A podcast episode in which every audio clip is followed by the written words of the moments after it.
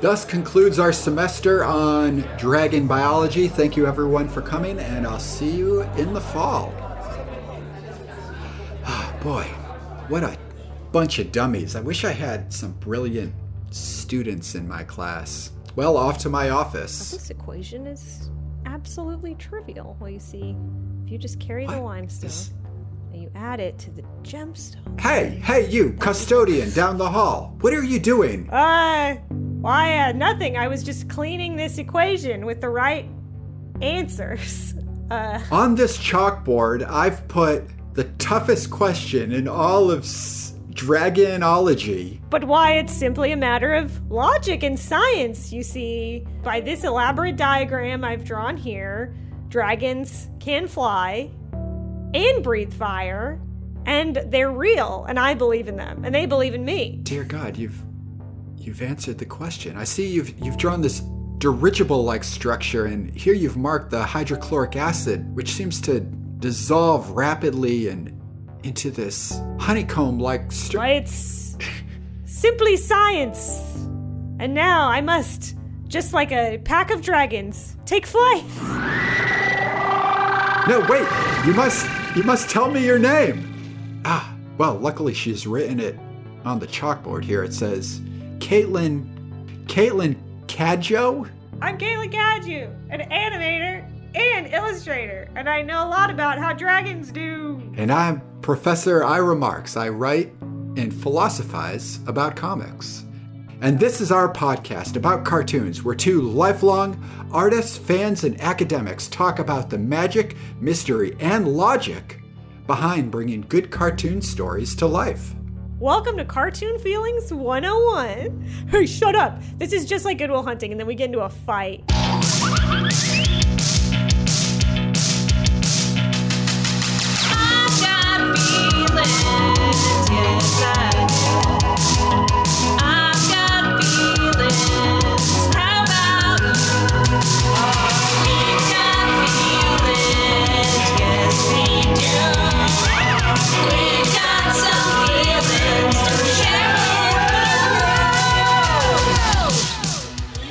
Dragons. Dragon time. Grawr. It's always dragon time for me, honestly. Right off the bat, I was just like, wow, I wonder what kind of dragon Caitlin's doing because I'm sure it's a specific. It isn't Type of actually. dragon. It should be. I'm. I don't know. You know, honestly, if I was doing specific dragons, I would be like, I'm not going to try it now, but like doing like a Sean Connery impression, so then you would know that it was being the Dragonheart dragon. Like, I can't think of really like an iconic roar for a dragon. Uh, no, it's pretty varied. I think it depends on the personality, right? More so than the uh, the breed or species. A lot of dragons too are either like it's generic dragon, they have generic dragon sounds, or they have like a funny voice actor, like it's Mushu. like there's no in between there really. Does Godzilla count? Like Godzilla's roar is incredibly iconic.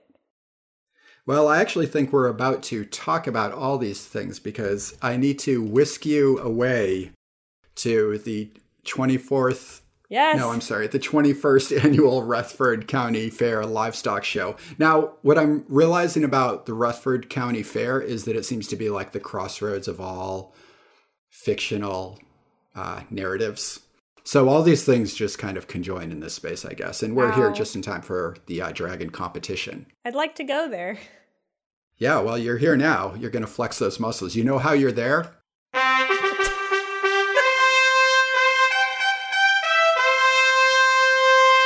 Incredible. That's the main signifier. It smells terrible.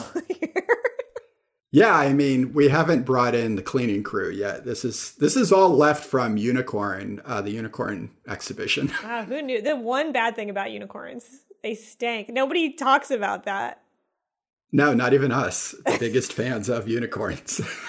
we we neglected. That was on the uh, that was cut. I had to cut that conversation out. We didn't want to insult our friends. Yeah, they were right there. So here here at the dragon competition at the Rutherford County Fair Livestock Show, Caitlin, you're going to be assigning three ribbons to our exhibitors. And as they come out, you know, it's kind of like a nice mix of dragons from all over the world. You're going to, you know, assess them. We'll talk about them, you know, fairly briskly. And then you're going to give them each a ribbon. The three ribbons are best companion, most rude, and most believable, which doubles as best dragon because the most believable dragon is, I, I say, the best dragon. Can't he also be my companion though? Ah, well, this is that. This is where the, the this is the burden of the judge. Ugh. it's dividing things up in ways you don't feel like dividing them up into. I'll do it. So uh, we're going to open the gate and let our first exhibitor in. We and I've tried to go kind of chronologically here. And if you want to just dismiss any of these, you can just say "shoo" and they'll uh, fly off. Or that would be my wait, you know, pleasure. if they didn't, yeah. So we have to start with the Hydra of uh, Lerna. I don't know if, how you say it in Latin, but I uh, believe that is correct. As a student of the classics, So, you know, Pal of Hercules. We've got the Hydra with, I guess, more of a serpent style dragon, if anything. yes, uh, it is my understanding, pushing up my invisible glasses, Mhm. that I was reading about this recently, as one does, kind of you're like not in relation to the podcast, but somebody was tweeting about how there's this preconception that every culture around the world has had dragons like in their mythology or that it's like really really common in all of these independent cultures that grew up like without any communication to each other. And he was kind of poking holes in that by being like this is sort of true but they're really obviously based on different things. And one of them that i never thought before was that all of like the greek and like the roman and that kind of classics era of stuff were all like more snake monsters. And i guess even like the like pottery depictions of the hydra were a lot less dragony or like didn't have legs that kind of thing. Thought that was kind of interesting. Yeah, that makes sense. And that's something they kind of exploit in the, uh, I feel like in the Godzilla movies, they like, or, or actually any sci fi movie, I think even in the Alien franchise, they're like, all these things were appearing in different cultures around the world, and therefore it must be true. Like that, it's just a great way to kind of Yeah. uh, add validity to like a, a fictional. Yeah, I think Godzilla King of the Monsters did that too. really gave it a grounding in believability. I recommend it. Yeah, it's good. You gotta, you gotta, you gotta watch the Godzilla movies. I mean, You know what you're getting into. All right. So the Hydra also just one last note on the Hydra. I think it's like in the, the Hydra even crosses over into like Bible stuff. I think. Yes, there is like a seven headed dragon that shows up in Revelations, and he's Satan or whatever. I guess. I was always displeased that like the awesome imagery was always supposed to be bad. like, okay. I know. Yeah, and I think we're gonna see some of that for you know in the movie today. Like the evil stuff just kind of looks coolest. yes, a hundred percent. Absolutely. Okay, the the uh, Hydra has taken its spot along the railing, and in comes the Jabberwocky from Alice in Wonderland. Now, this one I was surprised to see here because what is the Jabberwocky? I never thought of it as a dragon, although, like, I guess that's correct. I mean, yeah, I guess. Okay, well, I guess this gets into a bigger topic that's going to make this episode 19 hours long. But there's like the visualization of a dragon in animation in these stories. And I got into this a little last week. It's like, oh, it is, it does change the meaning of a creature when you need to illustrate the thing for a viewing audience than when you describe it in, you know, around the campfire or In in, a book. Yeah, like there's an you, you steal like an abstraction away from it that I think sometimes fundamentally, not fundamentally always, but kind of changes it. And the Jabberwocky is something that it's kind of coolest in its poem version. Is just a weird uh, description of all these like interesting elements, and just because it's like got that Lewis Carroll vibe, it's it's kind of uh, what's the term like you know the nonsense style. Yeah, it's very all over the place. Like, something I always liked, just in a similar vein, I feel like they did it well, is in that animated Alice in Wonderland, like the, I guess, like from the 60s. Um, Uh huh. They have mome raths or something that are mentioned in that Jabberwocky poem. It's like, and the Momraths outgrabe. Obviously, they did. And they have mome raths like depicted in the movie, and they're just like little legs with like little tufts of hair and eyes, and that's it. And I was always like very taken with that and enamored with that. But like, that is just purely somebody saw mome raths and were like, well, obviously they're like little creatures and they're like little pants with hair, whatever, blah, blah, blah. That's the fun of that. But you're totally right that like I Googled this really quickly and then you see all of these drawings of the Jabberwocky and he looks really dragony. But like if you read the thing, the poem, Right. there is nothing in here that is like he looks like maybe a dragon would. It's just not in there. It's really left up to your imagination for the most part. Yeah, it's kind of uh, the illustrator. I think it's like John John Tenniel or something like that, who gave it the big rabbit teeth, and it's got like pterodactyl wings, and that's the book. That's the illustration that's in the original edition of the book. And then And it is cool. also the other thing that makes it kind of dragon-like is I believe in the story the Jabberwocky fights a knight. Or at least it's drawn that way, because there's a knight in one of the illustrations. So that kind of gives it a, a dragon feel. Where yeah, it's, the um, Vorpal a s- blade. Yeah. How could I forget the Vorpal blade? I forgot it.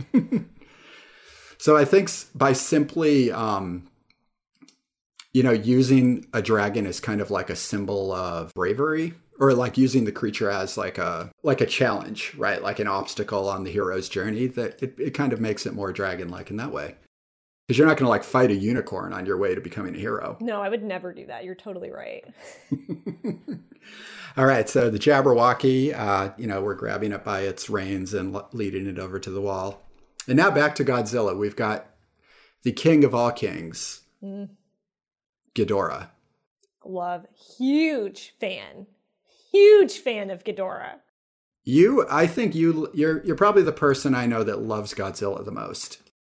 which is really funny because like i know other people that are really into godzilla and there are people who like know them by each era like this is like a showa era like godzilla whatever and like i don't really know them to that degree but even when i was mm-hmm. a really little kid if there was a godzilla movie on tv like i'm watching it i like really didn't care what was happening there's just something about it i absolutely love innately and i always will and it's just gotten better and better. And like again, Godzilla King of the Monsters, like these movies are so stupid. Like they are the dumbest stuff that human hands can make, but they're so great. And like King Ghidorah in that movie is fucking awesome. You guys need to watch this. He looks so cool. Like ah. Yeah, what year is that one? King of Monsters. That's a like a '60s one. Oh no, I'm talking about the modern one. Uh, It might be like a a remake. I don't know, but this one like just came out in the the modern. Oh yeah, no, that one's cool too. Yeah, a couple years back when I was it came out when I was in New Zealand with my dad and I made him go see it with me even though we could have been doing anything else cool in New Zealand on vacation and I was like but I really want to see this movie in like a nice movie theater so we went to New Zealand's only IMAX to see this movie and I don't regret it at all. So I think I'm thinking of uh, so there's Destroy All Monsters, which I'm not sure if that's the original appearance of King Ghidorah, which is basically like a giant wrestling match with it's all the same characters that are in the movie you're talking about. Like Mothra shows up, but they're all just people in suits, so they're just slamming against each other, uncut basically for 88 minutes. Yeah, which I am kind of sad that they don't do that anymore. But at the same time, the CG is really good. And I, you know, it's a lost art, sort of. I actually haven't seen Shin Godzilla, which I think they do that, right? Like, isn't that more of a? Yeah, I that need to see one's, that uh, so bad. Well, it's like, of course, like there's just the difference between the American approach to that, the Godzilla myth, and the Japanese one. So they stay true to the look of Godzilla, which is like, you know, a guy in a suit is the the structure of the creature, whereas like America sort of like took it and adapted it into, I don't know, I guess a more like reptilian thing, after, especially when the first new iteration of Godzilla came out like after Jurassic Park, it had to be more like T Rex ish. Yeah, he's like skinny, and actually, it's a it's a she, I guess, because she lays a bunch of eggs at the oh, end Oh, of that right. one. But I remember really insisting that my parents make me like let me leave a Girl Scout meeting early so that I could see that movie when I was like eight, probably when it came out. It wasn't good. Even then, I knew it wasn't good. But yeah, like that design was really Americanized and very disappointing. So I'm glad he's a lot chunkier now. Again, Yeah, it's it's it's just better that way. Like the other look doesn't age well. In fact, thinking of it, and we're gonna get to this one next. The the look of the head of that Godzilla is kind of Pete's Dragonish. He's got like that big chin. And that's the uh, the next exhibitor here is Pete's Dragon. Elliot is the name of the dragon. Do you remember this movie? I'm gonna be honest with you. I don't think I ever saw this movie. They remade it recently, but I, there's I the original. I saw the remake. I watched it when I was visiting home again with my dad, uh, and I thought it was like cute. It was a cute movie for you know what you know the live action remake sort of thing. Um, but I don't think I ever saw the original animated version. I know him. He's like a big kind of round boy, and you're right. He has that like what kind of jaw is that? I don't even know, but it's like just this big round, kind of like genie jaw. It's like a ladle. Yeah. He Has that, and he has like some pink hair going on, which is really nice. Yeah, he's cute. He's friendly, and it um, you know, it's in the category of like the Mary Poppins era of uh, Disney, where it's live action with cel art on top of it, which is a fun space.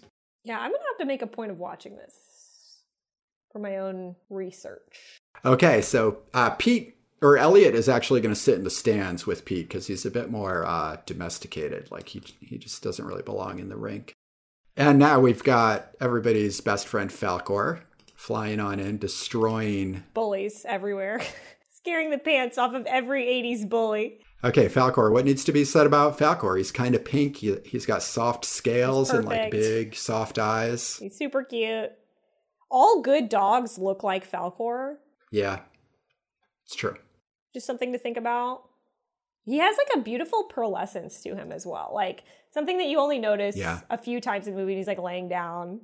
And he's got the like just like shiny pearl scales and he's fun and I love him. That's all. Agreed. I th- I think uh, you you brought up that look, that kind of sheen last week when we were sorting out the ribbons, and you assigned it to like the best ribbon for the unicorn. Yes. And I think to me that's that's something from 80s aesthetic that has yet to really be mined for this like new era of just kind of embracing embracing the nonsense of 80s stuff like even marvel is like really willing now to just go like all out with like the mysticism and strangeness of costumes and like bright colors but we're not yet seeing that that pearl pinkish shiny glittery I'm glad you mentioned this really quickly and incredibly relevantly to what you're saying. Um, because I don't know how much you've looked into this. We listeners, we Ira and I were chatting about this briefly before we started recording. But the Disney movie, Raya and the Last Dragon, that just came out, the dragon designs in that movie are screaming to me that like 80s, 90s. Honestly, to me, it reminded me a lot of the My Little Ponies from that time period. Uh, because obviously, The Last Dragon is in it, but you see at times like other dragons, you know, from Hence or Post or whatever. And they're all like different color, like multicolored, like very vibrant colors. And they have this like outrageous hair. Like that's another thing that's very they have these just like huge like poofs of hair and it's just like wow, I haven't seen that in so long. And I mean, they have the big eyes and like exaggerated eyelashes and everything and all I was like where has this been?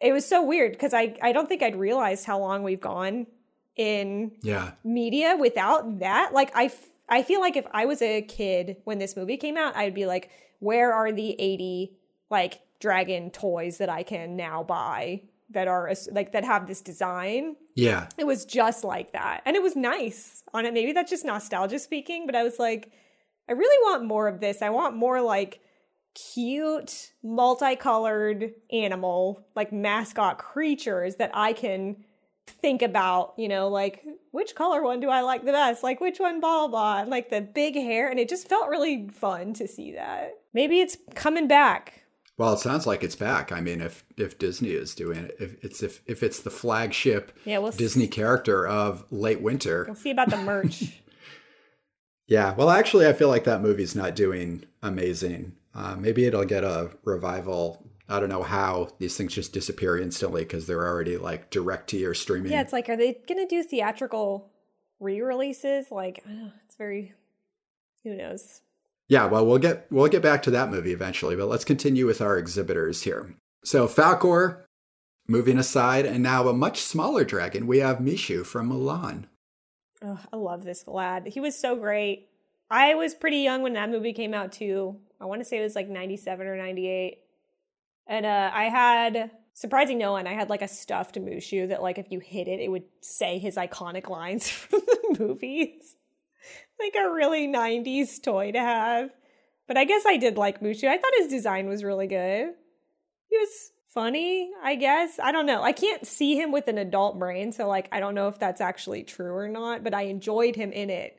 And I do now. Yeah, and so far I was just kind of looking over our list. He's well, he's the first kind of like Asian dragon we've looked at here. So he's like a Chinese dragon and just has a different content. Well, I mean, that's not Ghidorah, King Ghidorah, I don't know what he represents other than like a nuclear cautionary tale or something. He's also an alien, specifically. In most iterations, yeah, he's not even from Earth. Yeah, so he doesn't even count. But whereas Mushu is more, he's kind of like an underworld dragon or something, right? Isn't he like a guardian?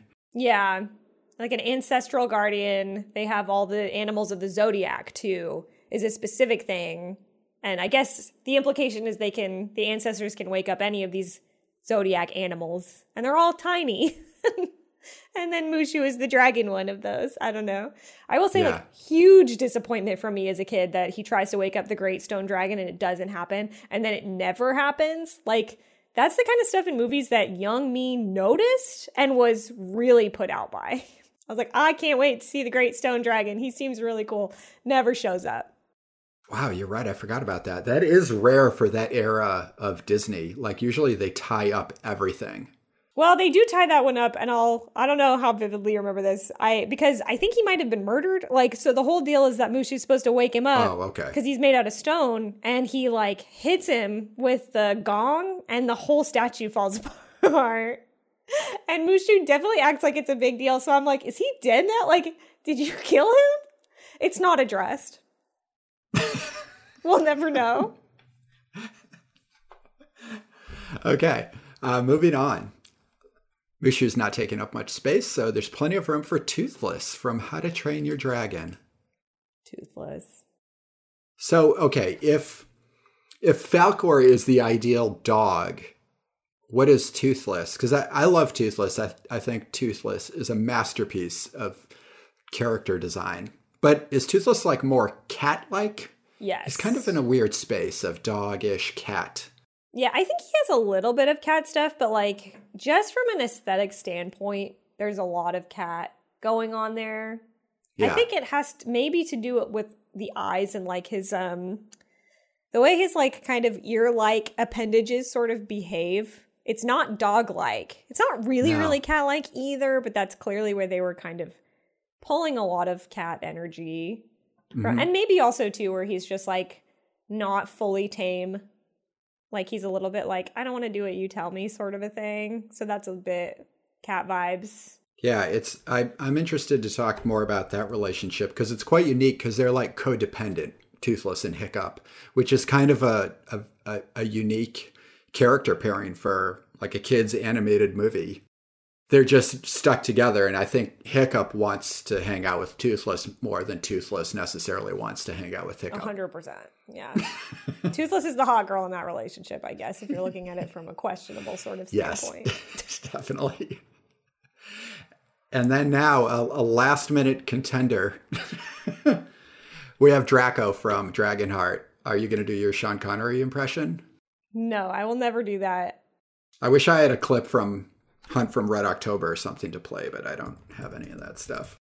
there's a lot of good lines from this movie. I feel like i learned a lot from draco. Uh, it's certainly the role that i will always associate sean connery with the most having really just not seen most of the other movies he's ever done. For example, like James Bond or yeah i never saw james bond with sean connery in it. I don't know. People like him. But i was just a lot more invested in draco he looked really real to me like Mhm. obviously I was a kid and watching it on VHS, whatever, but like they did a really good job, I feel like, on him for what he was. Like he was huge, like this huge CG thing, not a Mushu or like even a Toothless, like massive thing. And then he does a bunch of different stuff. He's like flying around and getting shot by spears and all of this stuff. And like there's a, when he and, um, whatever the main knight guy, Bowen, I remember the actor. Um, but they're like fighting. They have like a sword fight and they're trying to kill each other and he like gets stuck in his mouth with his sword and stuff. And like it just all was like this is so believable to me in a way that was probably impressive in the time. It's been a long time since I've actually seen this movie, so I doubt that it really holds up that well. hmm But it feels like they put a lot of thought into it. He had wings that were like the appropriate size. That's something that people care about sometimes. That's something that'll come up in this episode, even. The physicality of dragons, how they get around. Right. I think if you're an illustrator that um, spends a lot of time thinking about dragons, this this I- wouldn't say this movie, but this dragon style marks a turning point for like we must have believability in our dragons because before this there's a little they're playing a little fast and loose with the anatomy of how the limbs line up with the wings. Um, but Draco is definitely in the category of like we, we need to feel like this is a real thing. And in a way the movie we're talking about today is doing that, but in a, a totally with a totally different approach to design. Yeah, I want to say too, not that it really matters, but like something about Draco's design that's interesting is like how they really clearly tried to find this happy place between like dragon snout face and like human lips. Right. And like, but that sounds really horrifying if you don't know what he looks like. Like, Google him, I guess. But like, he has this really short face and like, de- because he talks so much. So they wanted to make it something that could look real and not like that's a weird mouth situation to be working with generally if they're, you know, if you're going to be talking in full English sentences. Uh, but I feel like they did a pretty good job for what it was. Yeah, it works pretty well. I'll note he has the appropriate amount of limbs, which is four legs and two wings, and not bird situation with two wings and then two back legs, because that's stupid and wrong. And now further, like the wings are kind of set where but where are they? They're like kind of behind the shoulder blade or something. Like where where do you Yeah, pretty much. Really, where they would go, I guess, if you had such a creature in existence.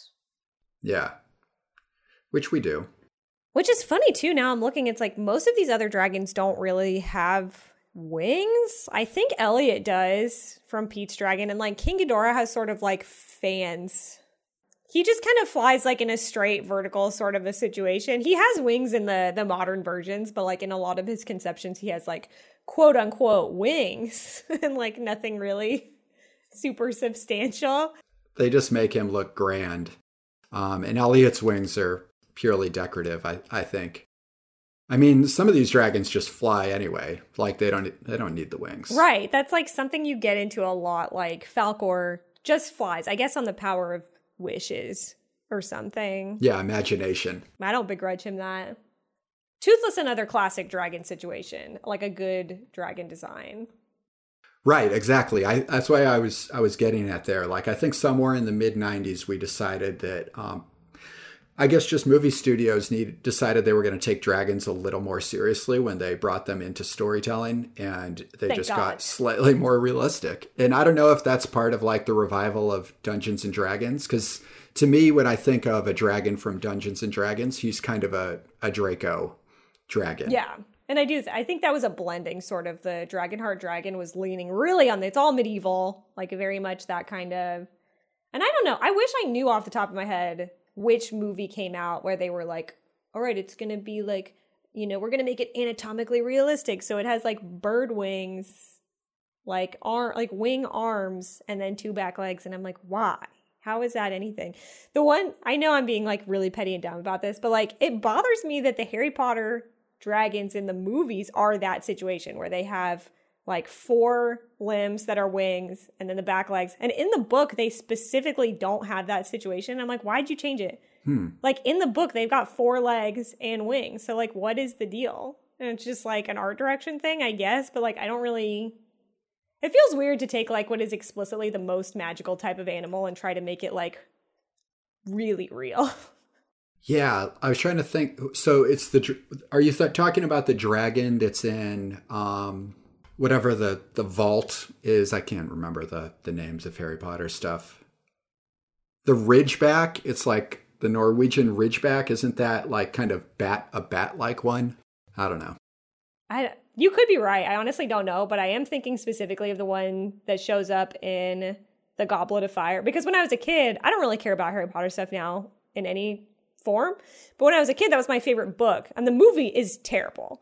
But the like the dragon in the book is explicitly described because it's in there a bunch, you know, that's like a big set piece or whatever. And then in the movie, that same dragon is like just batting it up. And I'm like, as a huge bat fan, you're doing both creatures a great disservice. Okay, well that neither uh no Harry Potter dragons are in our exhibition today, unfortunately or fortunately, depending on your feelings about Harry Potter. But Caitlin, it's now time to take your ribbons for best companion, most rude, and most believable slash best, and assign them to the dragons. Best companion is obviously. Oh, no, it's not obvious. Because I was going to say, I really do think best companion might be Falkor.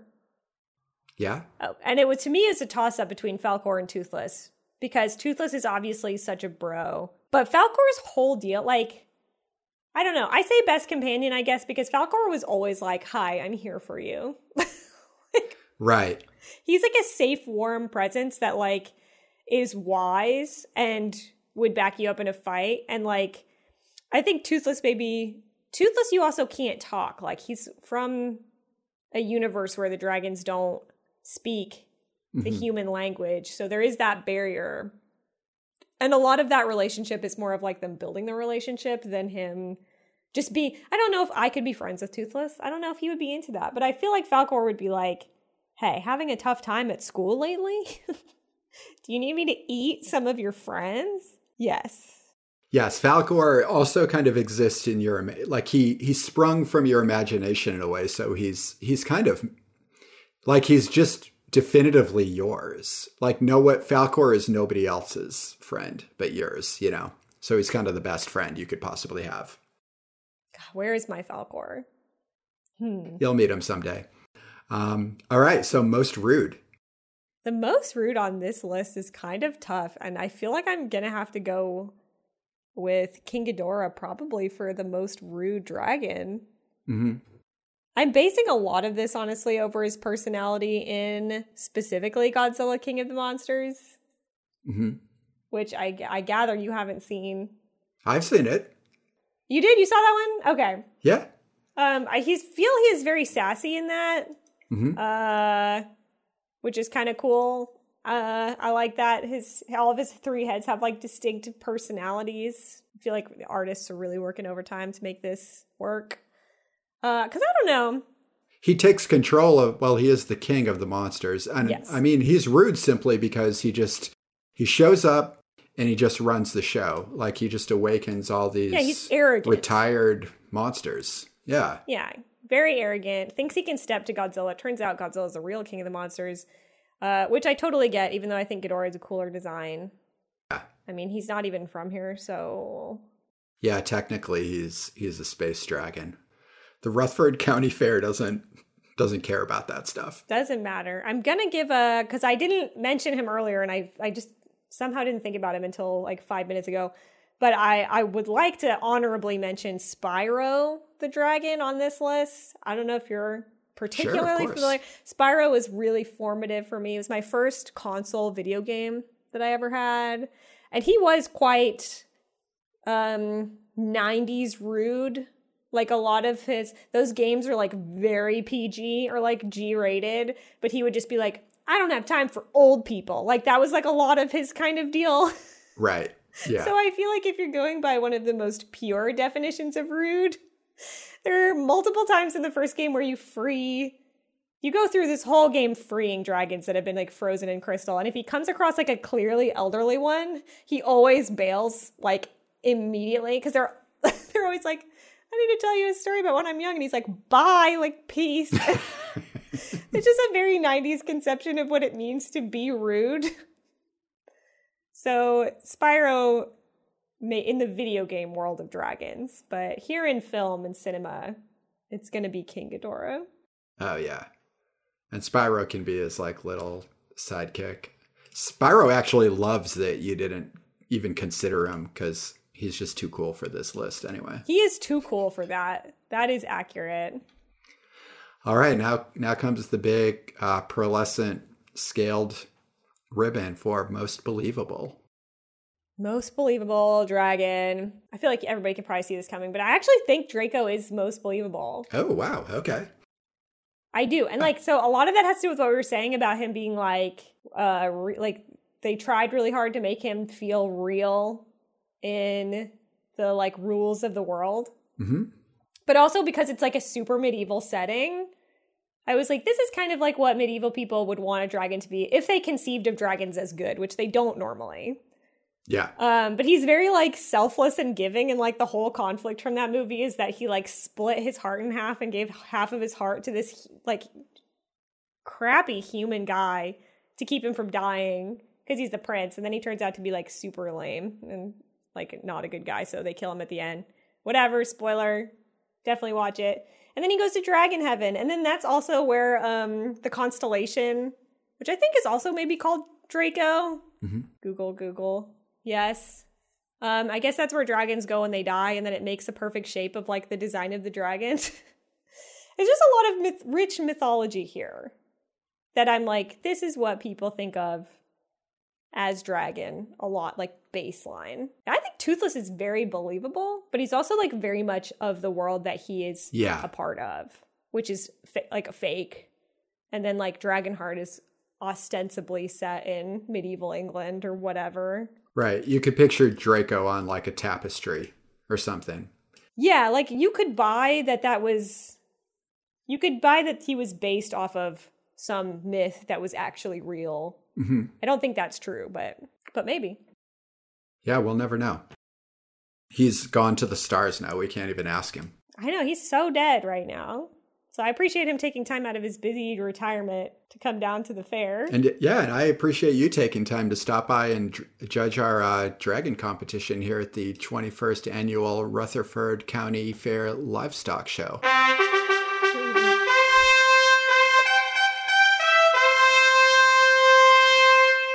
That fanfare, it's, truly- it's the right length of time. It's like a little too long. That's good. no, it's working. It's just really I would there's nowhere I would rather be. Genuinely. Well, Dragon Dragon Talk continues here as we get into The Flight of Dragons, a 1982 film by the Rankin and Bass Animated Entertainment Corporation, featuring the tagline. This is in all caps. this is a really good tagline. Brace yourself. A wondrous tale of action and suspense, damsels and ogres, dungeons and dragons, copyrighted, questing knights and evil warlocks. Period. I can't believe it has Dungeons and Dragons in it. I don't know if there's a dungeon in this movie. Uh, no, they probably cut to one quickly just to, you know, say it's in there.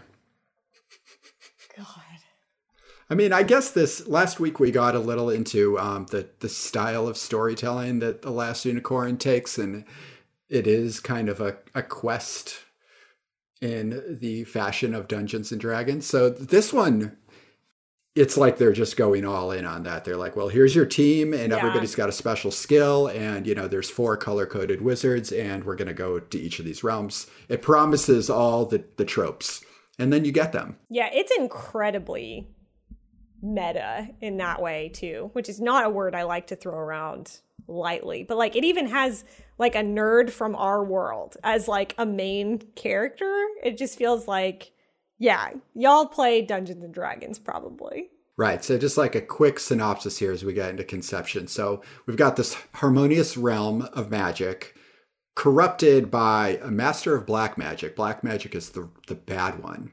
And it's up to a, uh, like this Bostonian, basically, who just loves loitering around a pawn shop. it's up to him to save everybody. Yeah, just Young Peter Dickinson. a man of science. a man of science who like really just wants to sell this board game he made about dragons. Right, and the, his name is is Peter Dickinson. Who uh, now, when when we were putting this little list together of movies to do, this was the one that right off the bat you're like, no one has seen this movie. I don't know anyone who has seen this. This is you talking. You said that to me, and I agreed. True. That I will verify that that did in fact. And I, I agreed that uh, no one had ever seen this movie. It doesn't exist. And I'm surprised now watching it because I think it's uh, quite good. It's better than I expected. But on top of that, the movie is partially based on maybe a top five most important book in my life, now that I think about it The Flight of Dragons by Peter Dickinson.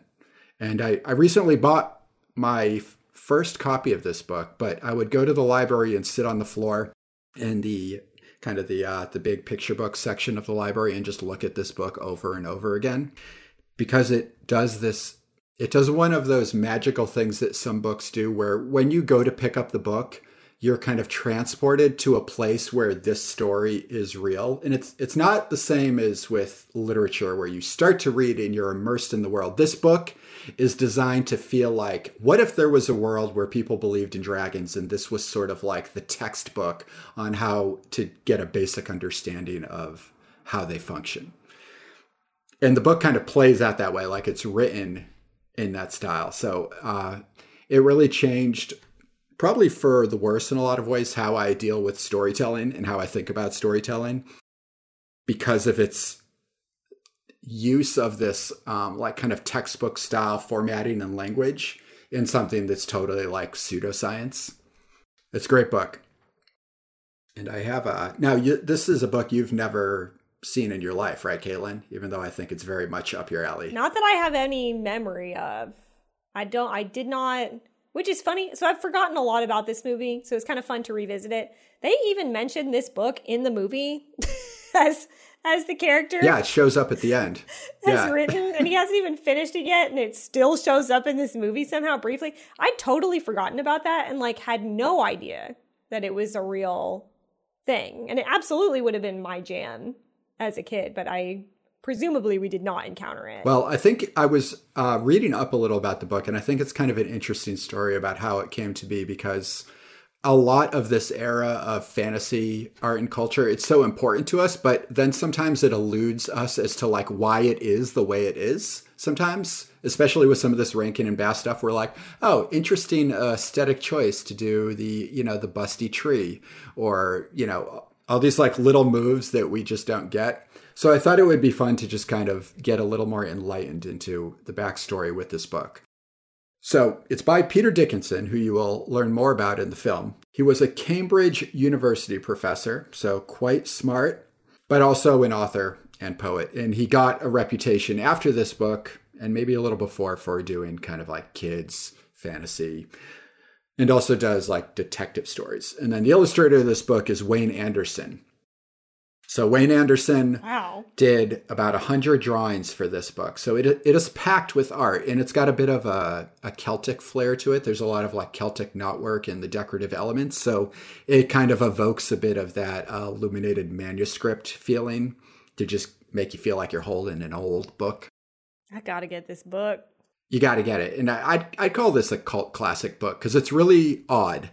Like it doesn't really, there are things like it. Um, I'm sure, like, did you have, you know, I'll ask you this because this is one of my favorites in this category, but did you encounter any of these, like, kind of fantasy, you know, biographies of a, you know, a creature index or something like that? I can think of a couple more that I remember seeing, but I was a little too old to get into them. Yeah. Like, I feel like there was a dragonology book. oh, is that what it was? It had a red cover with like a, a circle in the middle. We yeah, this isn't the one I have talked to you a couple times about one that I can remember and I can never think of uh what it was called. Like I can picture the content and it was all about dragons. I don't think this was the same book, but I do remember seeing the Dragonology book. It has a pretty iconic cover.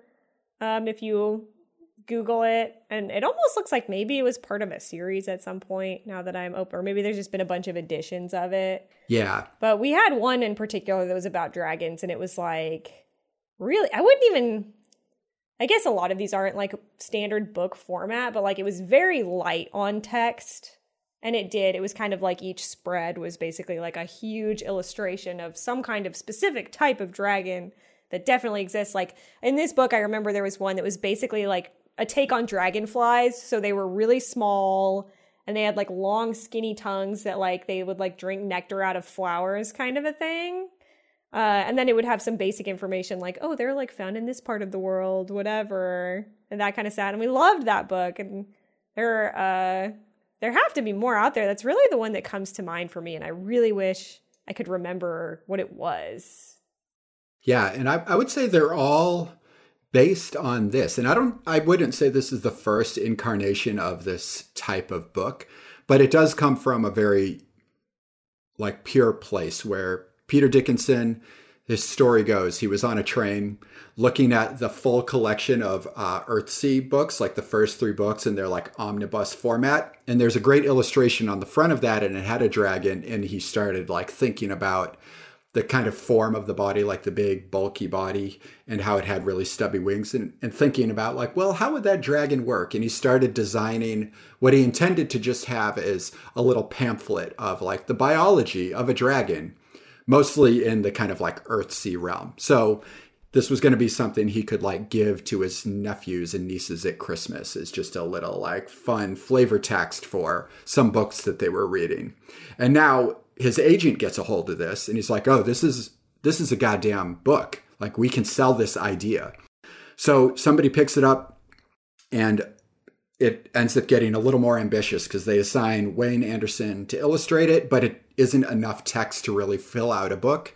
So he starts writing additional chapters. So you have um, little curiosity chapters on like Chinese dragons, and then there's a chapter on Beowulf, and there's a whole lot of like literary references. So anytime like Tolkien me- mentions a dragon, we get little excerpts of that text in here. So unlike some of the books that came after this one, this one I think is a little more pure and like deeply knowledgeable about fantasy storytelling, especially of like the 60s and 70s. Whereas I feel like later, the ones that I would pick up, they were more just um, fun kids' books. Like this book has a lot of text and it's pretty uh, scientific.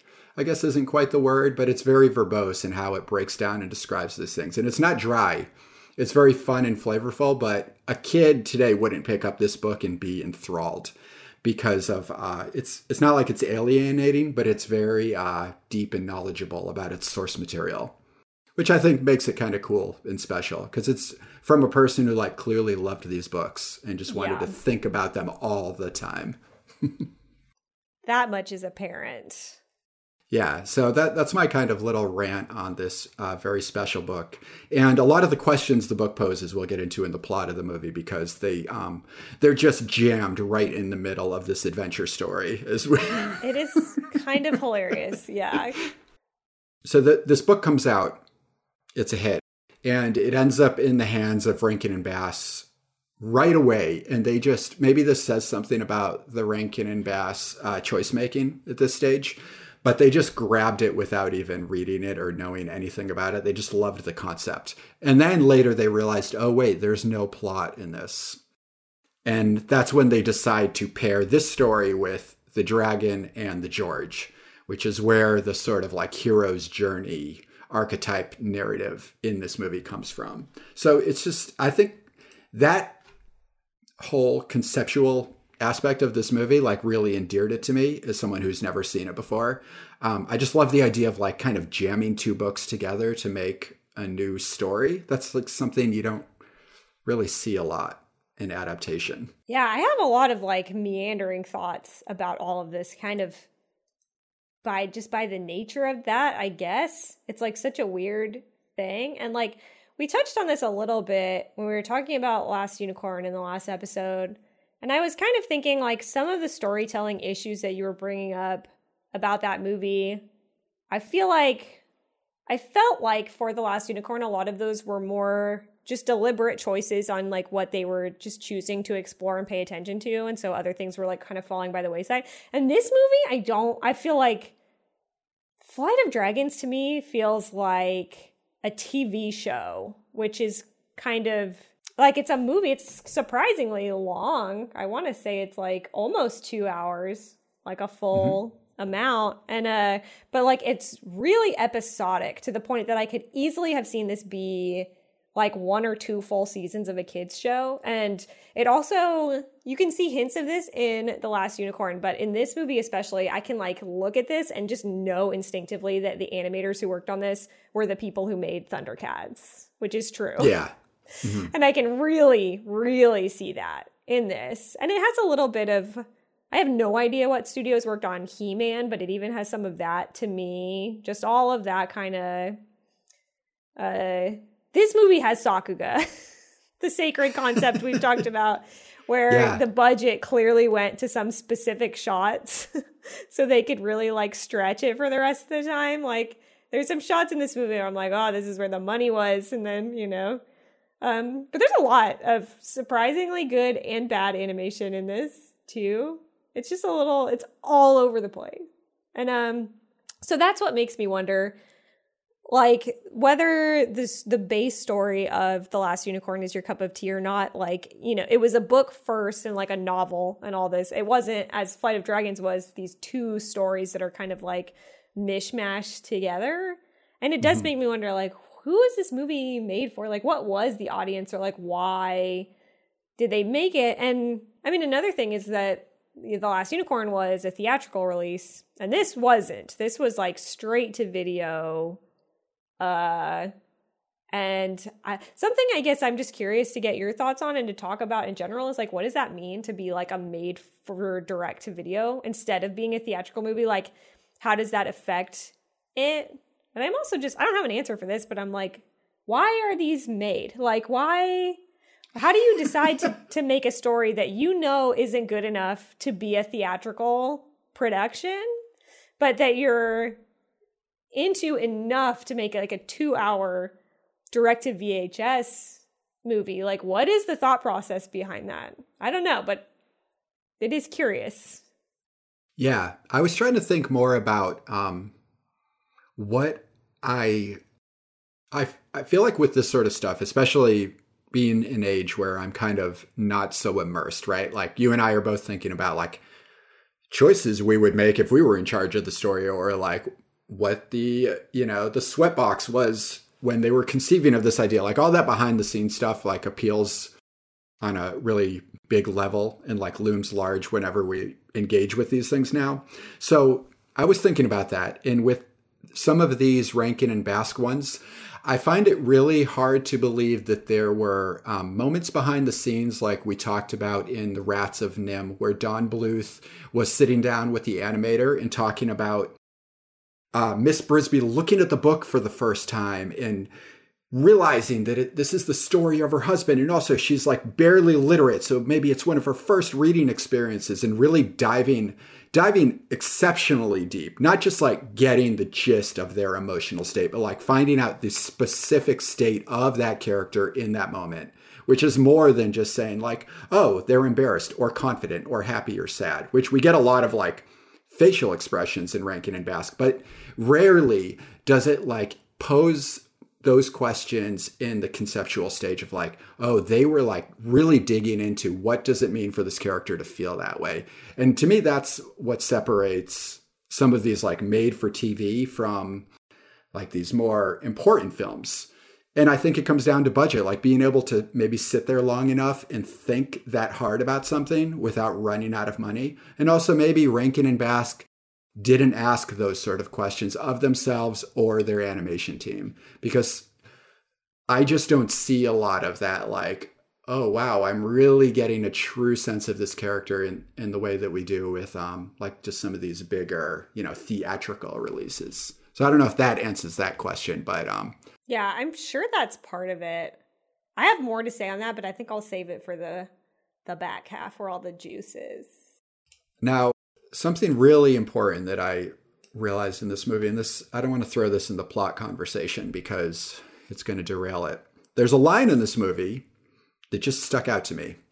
And let's see uh, if you think this is true or not. A character says, Who could ponder equations when he had the chance to imagine dragons? Now, is that the origin of the band Imagine Dragons? I thought that too at this I thought that too when I was rewatching it and I was like, oh my god, is it? Honestly, I don't know. I don't want to give them that much credit. Yeah, like are they that cool? I mean, I'm sure they're There's cool no way, right? enough, but it just did that line stand out to me because there is a band called Imagine Dragons, or does that line jump out in one of those ways where it's like "Stay Gold, Pony Boy" or like one of those phrases that people just like latch onto? I mean, maybe both, because honestly, I feel like that should be a tagline for this. It's like it kind of sums up a lot of the the central energy of it. Yeah, agreed. Now, if I ever meet Imagine Dragons, I'll ask them, but like I'll also kick them in the shin and run away. So I'm just kidding. I but I don't not really into Imagine Dragons, so I can't imagine in what situation we would be like socially together. Right. You can't imagine those dragons, but you can't imagine these dragons. Yeah, imagine these dragons, y'all. Boom. Of dragons soar in the purple light in the sky or in my mind. We're gathered here today to talk about Flight of Dragons, which is great. A movie that you hadn't seen before and that I had only in my wee years of childhood.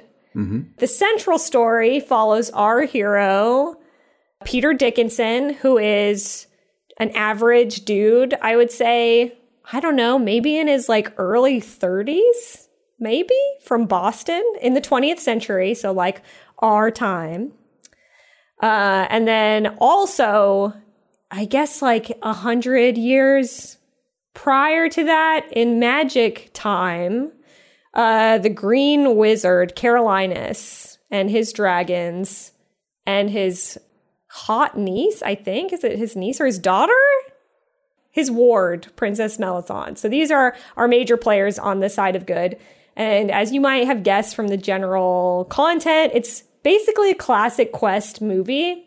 And it also has a pretty classic Tale as Old as Time structure where Carolinus, being the Green Wizard, has sort of noticed that uh, magic is waning in the world and men of science are kind of squishing it out somehow. Uh, we find out that this is the case because a bunch of fairies get like squished by a by a water wheel at the beginning and he's like well this just won't do like you guys need to be more careful with your science and he tries to banish the water wheel with his magic and it fizzles out into nothing and like nothing happens. And he gets made fun of by the the townspeople.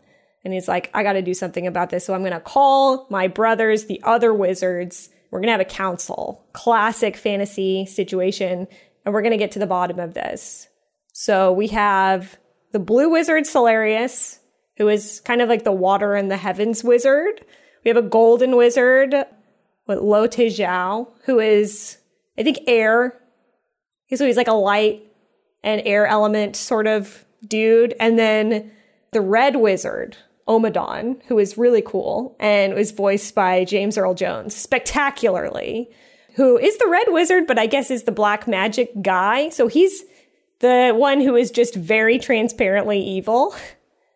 Uh, so they all gather together and they have a consultation uh, in which Ommadon is basically like, I'm going to kill all of the like non magic people and I'm going to take over the world. Um, great talk, everybody. I'm the bad guy and you'll never be able to take my power away that's stored in my crown. and he has a little bit of a PowerPoint moment where his crown gets really big and it's just like a crown just like floating there and nothing else to make it really obvious what we are questing to accomplish.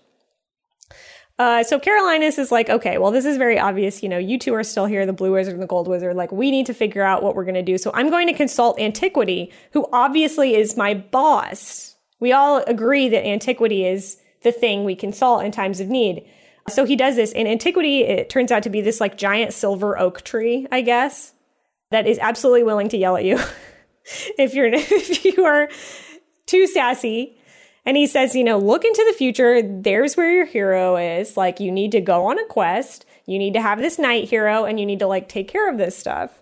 So, via the powers of his green magic, Carolinus does summon Peter to this time and plane. Uh, and they go on a many varied quest. Other casts of characters like join us along the way. We have an actual knight. Sir Orrin makes an appearance, joins the group. There's like a, a female archer named Danielle, like a human lady archer named Danielle shows up, and a little elf named Giles. Uh, and then there's also a wolf, a talking wolf, who his name escapes me at the moment. But they form this entire motley crew over the course of this movie, uh, and in spectacular battle, culminating in, I guess, the superiority of logic and reason over magic is what actually wins the day. Um, but suffice to say, they do conquer Ommadon. By doing so, Peter, who has denied all magic in order to win by using the brute force of science and reason, is permanently booted back to his time. Um, but he does get the girl at the end, so the uh, the princess, the arbitrary princess, I guess. I don't know what she's princess of. Carolinus brings her into the 20th century so that they can live out their days together. So that's quite lovely. And uh, that, in a nutshell, is the movie. I'm sure we'll get into a lot of their deeds of daring do in our discussion, uh, because a lot of the actual body of the film are these kind of episodic events that are happening uh, as we mentioned earlier, very Dungeons and Dragons esque. Right. And I was also um, reminded of the game Gauntlet, just the way the team comes together, where you have like different scales of figures. You have like the sharpshooter, you have the kind of in between everything knight, and then you've got like, I don't know, the cool wolf that's like a little feral. I like that wolf. This is all very. I love the. This wolf. is all very never ending story ish. I guess these are just the things people wanted in their fantasy stories these days. In '82, and it definitely is D and D esque. Like it's really not super clear what Peter's role would be. Um, I mean, it has big like self insert energy.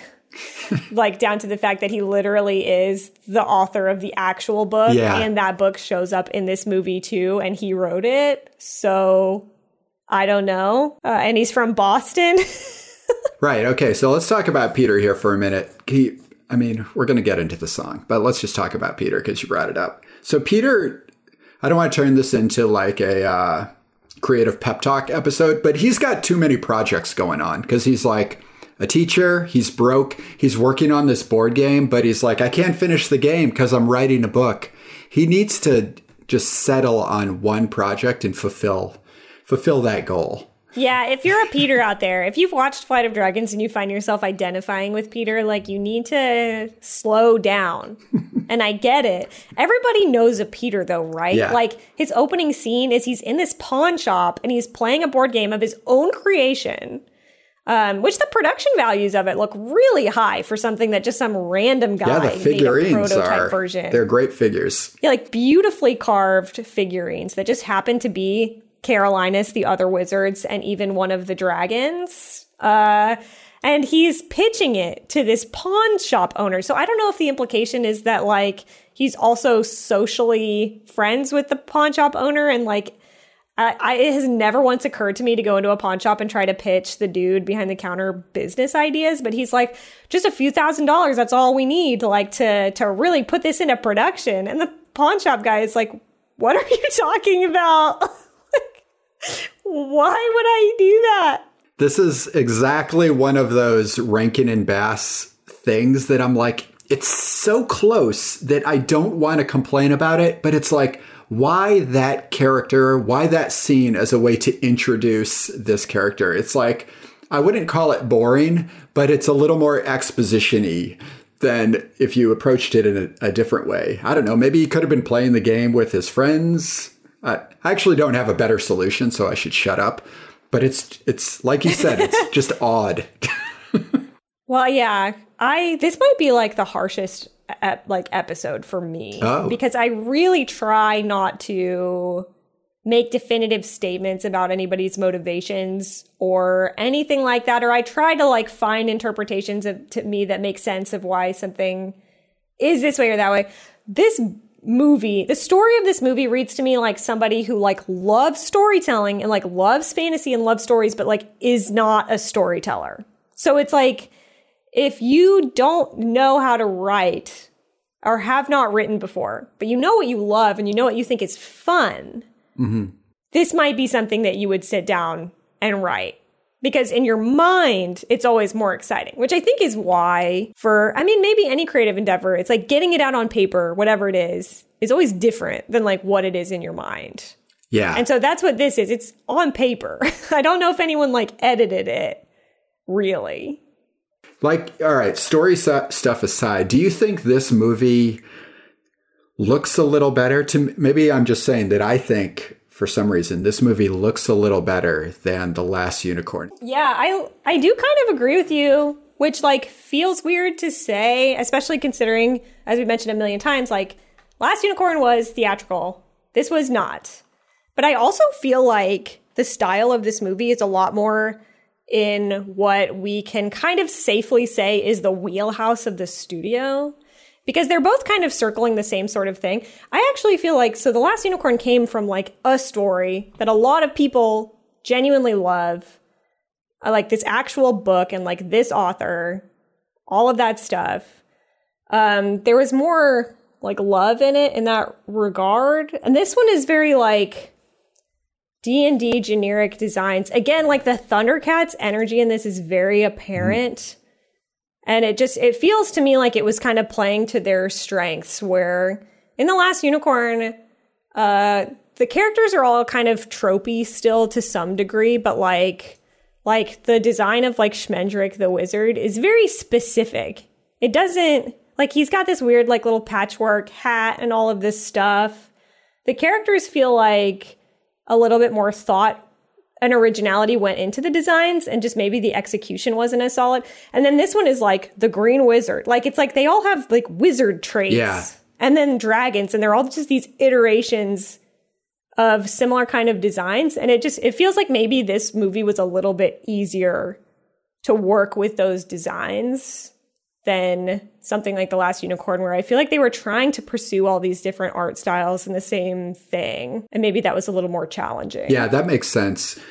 The way they talk about storytelling in this and the way the characters kind of represent all these little archetypes, it's a lot more compartmentalized than The Last Unicorn, which is a screenplay by the author of the book. So the flavors of those characters, I feel like, are a little more in the flavor of the author. Whereas this, I know we're taking the Right. story from The Dragon and the George, a book I have not read, but on first glance, it looks like it's kind of just fodder for um, like paperback 70s fantasy stuff.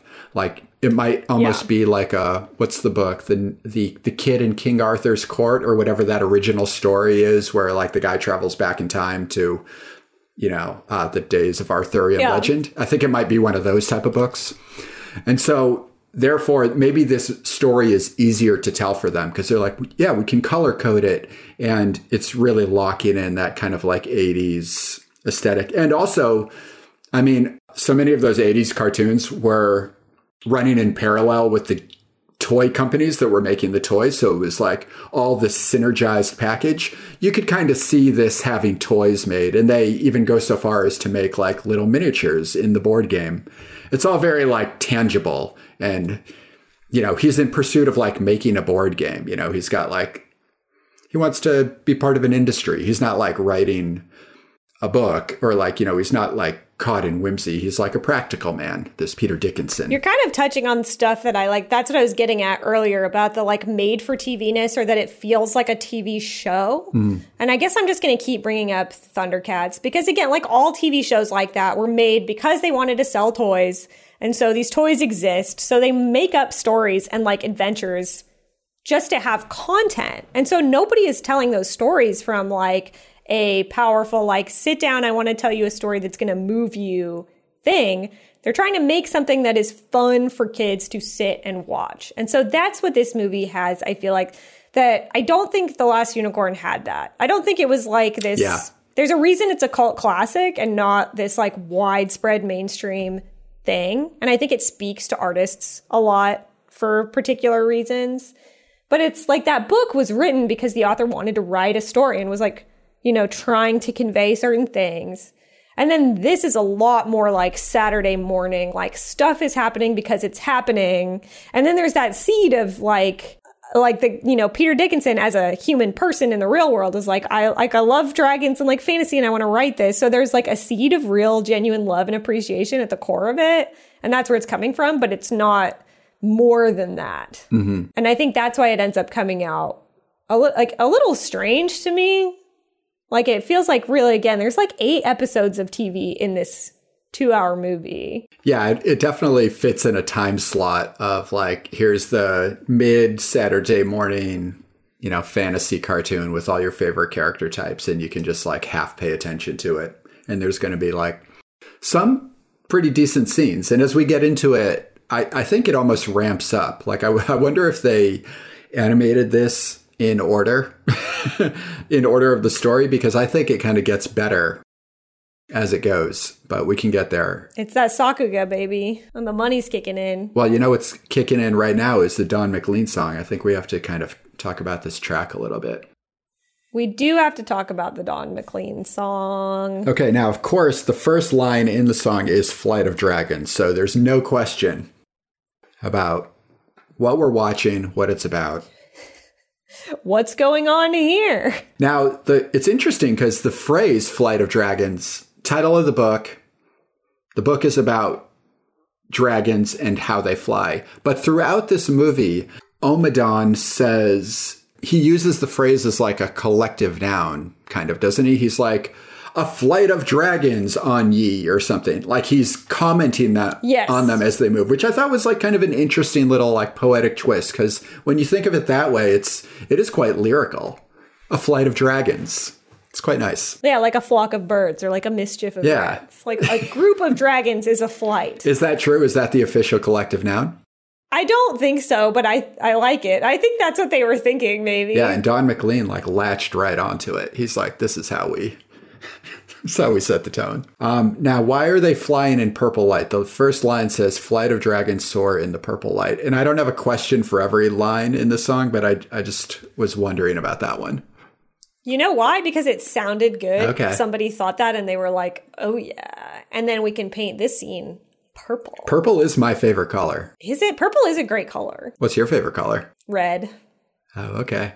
It's the most powerful. It's always been my favorite color. I've never deviated. It's always been red. Yeah, I think purple. I I I know what I want. I know what I like. I think I had to grow into purple. Maybe I liked um, blue when I was younger, but I aged into purple. Yeah, purple is a color I feel like you would transition to as you get. I mean, you learn the basic ones early, right? Yeah, you gotta. You probably don't even know about purple until you reach a certain age, and then you're like, wait, red and blue?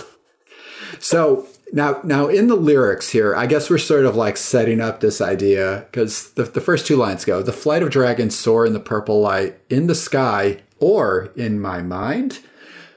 The idea of dragons as a concept and as an entity seems to like emerge throughout this movie as to like they seem to mean a certain thing to Peter Dickinson even though he doesn't really like dive into that like why is he so caught up in fantasy? Like we don't really get his backstory outside of you know the adventure he has in this world.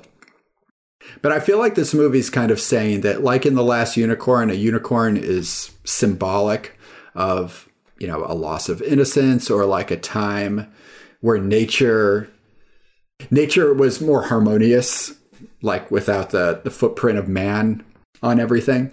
And this movie seems to be like trying to do something like that with dragons, right? Make them more symbolic. Yeah, I was going to make the exact comparison. Okay. Because it does feel like, and I guess that's pretty common, like pushing magic out of the world. There's some kind of like talisman of that. And if you do that, then there is no magic left anywhere. Yeah. Kind of, yeah, dragons do seem to be the epitome of that here. Now, we talked last episode about your rich vocabulary, so I'm going to drop this phrase in because I'm actually not sur- sure how to say this word. This is from the second verse. I don't know this word e- either. I, I know exactly what you're looking at, and I have no idea what that is. That is very poetic, though. A flight of dragons, heavenly argosies, like they're like they're ships that are laden with magic. Yeah, and it's kind of weird because the book, it's sort of like a, you know, a, a, Darwinian type of study of dragons. Like it it puts them on this pedestal like they're this like step in the evolutionary chain that's quite beautiful, like remarkable for all these reasons and it connects the whole picture. I think I like the, you know, something another thing that's kind of like endearing this movie to me is the way it observes dragons and maybe one of my complaints about Rankin and Bass is that they move through things so quickly. Like, again, budget, whatever. I can still like have opinions about this stuff, but I just wish they would slow down and linger on some stuff. Like things cut so quickly. Like when a movement ends, the scene cuts right to the next thing before you've even like absorbed what was on screen. I feel like that happens a lot Yeah. with both of these movies. Like I want to enjoy some of this stuff. And this movie, I think because of the source material, it's about looking and observing dragons it, like really deeply. There's a lot of like long shots of the dragons just flying. And to me, that's more meaningful in this than I do like the scene in Last Unicorn where uh, she walks through like different seasons, but it's really the only time we kind of get a shot like that. And but it's not really done in the same sort of way. Like we're not, it's not in a beloved way. She's kind of on this tired journey. Whereas in this, we really get the majesty of the dragons in flight. Yeah. And I, I don't know. I think that's And it does happen a lot in a lot of different angles. yeah. There's more angles to this movie visually. I mean, um, I don't think we noted this at the top, but just back up the Don McLean song. If that doesn't mean anything to you, it's the guy who did American Pie, the song. yeah. Just FYI. I just wanted to point that out because probably if you said Don McLean to me, I wouldn't know who you're talking about right off the bat. And also because with The Last Unicorn having like a full fleet of songs by America and then getting the guy who sang American Pie to do the theme song for this movie. Like, what is that? That's such a specific flavor Yeah. that these two movies are like fantasy stories that have like just American kind of folky sort of songwriters doing songs about magic. And I do, this one stands out to me a little bit more because like, is this something we don't have anymore? Like it's it's a grown man singing like I want to believe in magic again. I want to know where the dragons go. Like where are they going? Do they live in my mind? And I'm like, "What? Like nobody says this stuff anymore." And it's just hard. It feels very much like from the 70s or the 80s that you would see something like this. And I is that something we just don't have here in 2021? I think there was just a deeper investment in um, imagination in that way, like just the pursuit of flights of fancy. Because, you know, for example, this book is not really uh, geared towards kids. Like it's kind of dark, it's long, there's a lot of text. The illustrations are, are really heavily detailed. They're not cartoony in any way. So, you know, that's something I hadn't really thought about with that book. It appealed to me, but I don't know if it's definitely playing into a kid's market. I think there just wasn't quite those breakdowns of things that in an earlier episode I talked about like the emergence of like PG-13 in the the early 80s. I think the 70s indulging fantasy and whimsy was still like something that was just maybe more okay for adults whereas maybe now when I say it out loud I know I'm wrong because adults indulge fantasy. But this sort of whimsy is out of fashion Yeah. for grown-ups. Like we have to bind it to like identity or, you know, certain things. We can't just like have a lyric that says catch the wind, rise out of sight, flight of dragons, pilots of fantasy in the sky or in my mind. Like it doesn't Damn, Pilots of Fantasy is a dope band. Don't imagine dragons. Be pilots of fantasy. Mmm. Amazing. I totally agree with you though. I want to bring up because like you're right, and I, I'm trying. I'm sitting here trying to think like what of like fantasy are adults into, and I think like dare I say it's been a little more commodified because like for example. Uh, you can't throw a stone without hitting an adult that's like way too into Harry Potter. Well, I don't want to tell anybody that they're too into anything, but you know. yeah. Uh, but uh, it's like it's a lot more about like identity than anything else. Like Harry Potter is like, here's four things you can pick, which house you are or whatever, and then also here's like a bunch of merchandise associated with that thing. Like I don't really feel like I talk to people who are like just enraptured by the the possibility of magic with Harry Potter. It's not the, it's just not the same thing. Right. Yeah. It's like tied to a, a, a, more grounded pursuit because they're in a school, like they're very specific ages. They're coming from. Yeah. It's know. a lot more. I'm in this story. Maybe that's what it is. It's like I could be in this story, like I'm Harry Potter or whatever. Mm-hmm. And then, well, you know, I'm not going to say that this way is better, but like Flight of Dragons, like, and even The Last Unicorn, like, it's not about I don't think they cared as much about you being in the story or feeling like you were in the story. It was just like, here's some cool stuff that's happening. I don't think, I think maybe they could be like, ah, like the everyman, Peter Dickinson. Like people can identify with him. But like even then, it doesn't really feel like you're actually watching any of this through anybody's particular perspective. It's just supposed to be like, this is for fun. Like neat stuff is happening. Yeah. And there there's so much stuff in this and uh maybe not as much the last unicorn, but this one seems a little more fraught with this idea that um you know, like the reality is going to corrupt the magical world, right? So Carolinus in the in that opening scene where he's uh, you know, worried about the swan and the fairies, he says, take care, be careful. Your motors must not crowd out all our magic, which seems, again, like we have these lines that are just said more to the audience. and I think that's part of like the in immersiveness. Like, I'm, I'm not engaging with this because I feel like you're talking to me watching this movie more than you're talking to the other characters. But we, we get this like paranoia that human machinery and just like human evil, I guess, is it's just baked into us, is going to destroy this magical world. So it seems like, well, the movie's about that. And that's kind of as far as they're going into it. They just kind of hint at that a couple different places. And then the plot goes forward because that's a good enough reason to have these characters go on a journey because we must not corrupt magic. And that's not enough of a reason anymore. it's not enough of a reason for characters to go into a dangerous situation. Yeah, like nobody's really interested in preserving that anymore. And one, it's interesting too because like really the end game of this movie is for them to make a separate dimension for all the magic to go, so they can just be permanently safe from like our 20th century shenanigans. So I guess that's something. So I I got caught up on a scene really early in this movie because I didn't quite understand what it was going for, and you brought it up in the plot description. So I'm going to bring it up again because maybe you can help me understand. Sometimes the visual the visual metaphors that Rankin and Bass settle on are they often are not that well thought out. Like they just don't look great on screen. Like in The Last Unicorn, when the unicorn has the fake horn, it's just sort of like stuck on her head and it looks, it's unclear what it is unless you've heard the character describe what it is already, which I think is like bad visual design.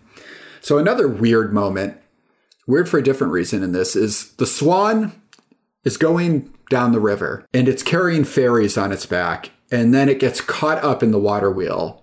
Now, does it not fly away because the fairies are holding it down? Is this a magic swan? Are the fairies the things we're worried about? I have a lot of questions because this seems seems to, this scene seems to summarize the whole like thematic core of this movie is that like we must save magic and we can't destroy it. So what's what's going on in that scene?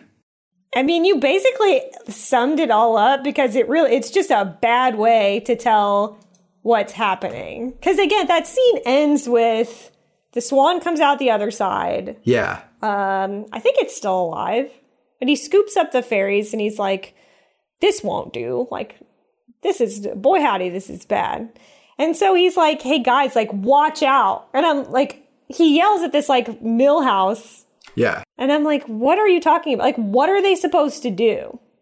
I'm not saying that like, I don't want this to turn into a thing where I'm like arguing against like basic environmental protections where it's like they should probably put up some kind of like gate or something. But also, yeah, Swan should, could fly away. It just doesn't. Yeah. Okay. It just gets sucked in there. And like, I don't know. He's just like, be careful with your wheel. And I'm like, do you have anything like productive to add to this? Or like, what are you saying? Like, why do they even have a wheel? Like, what is going on? You know? Is there a magical solution you could do for them? I don't know. It's just a weird.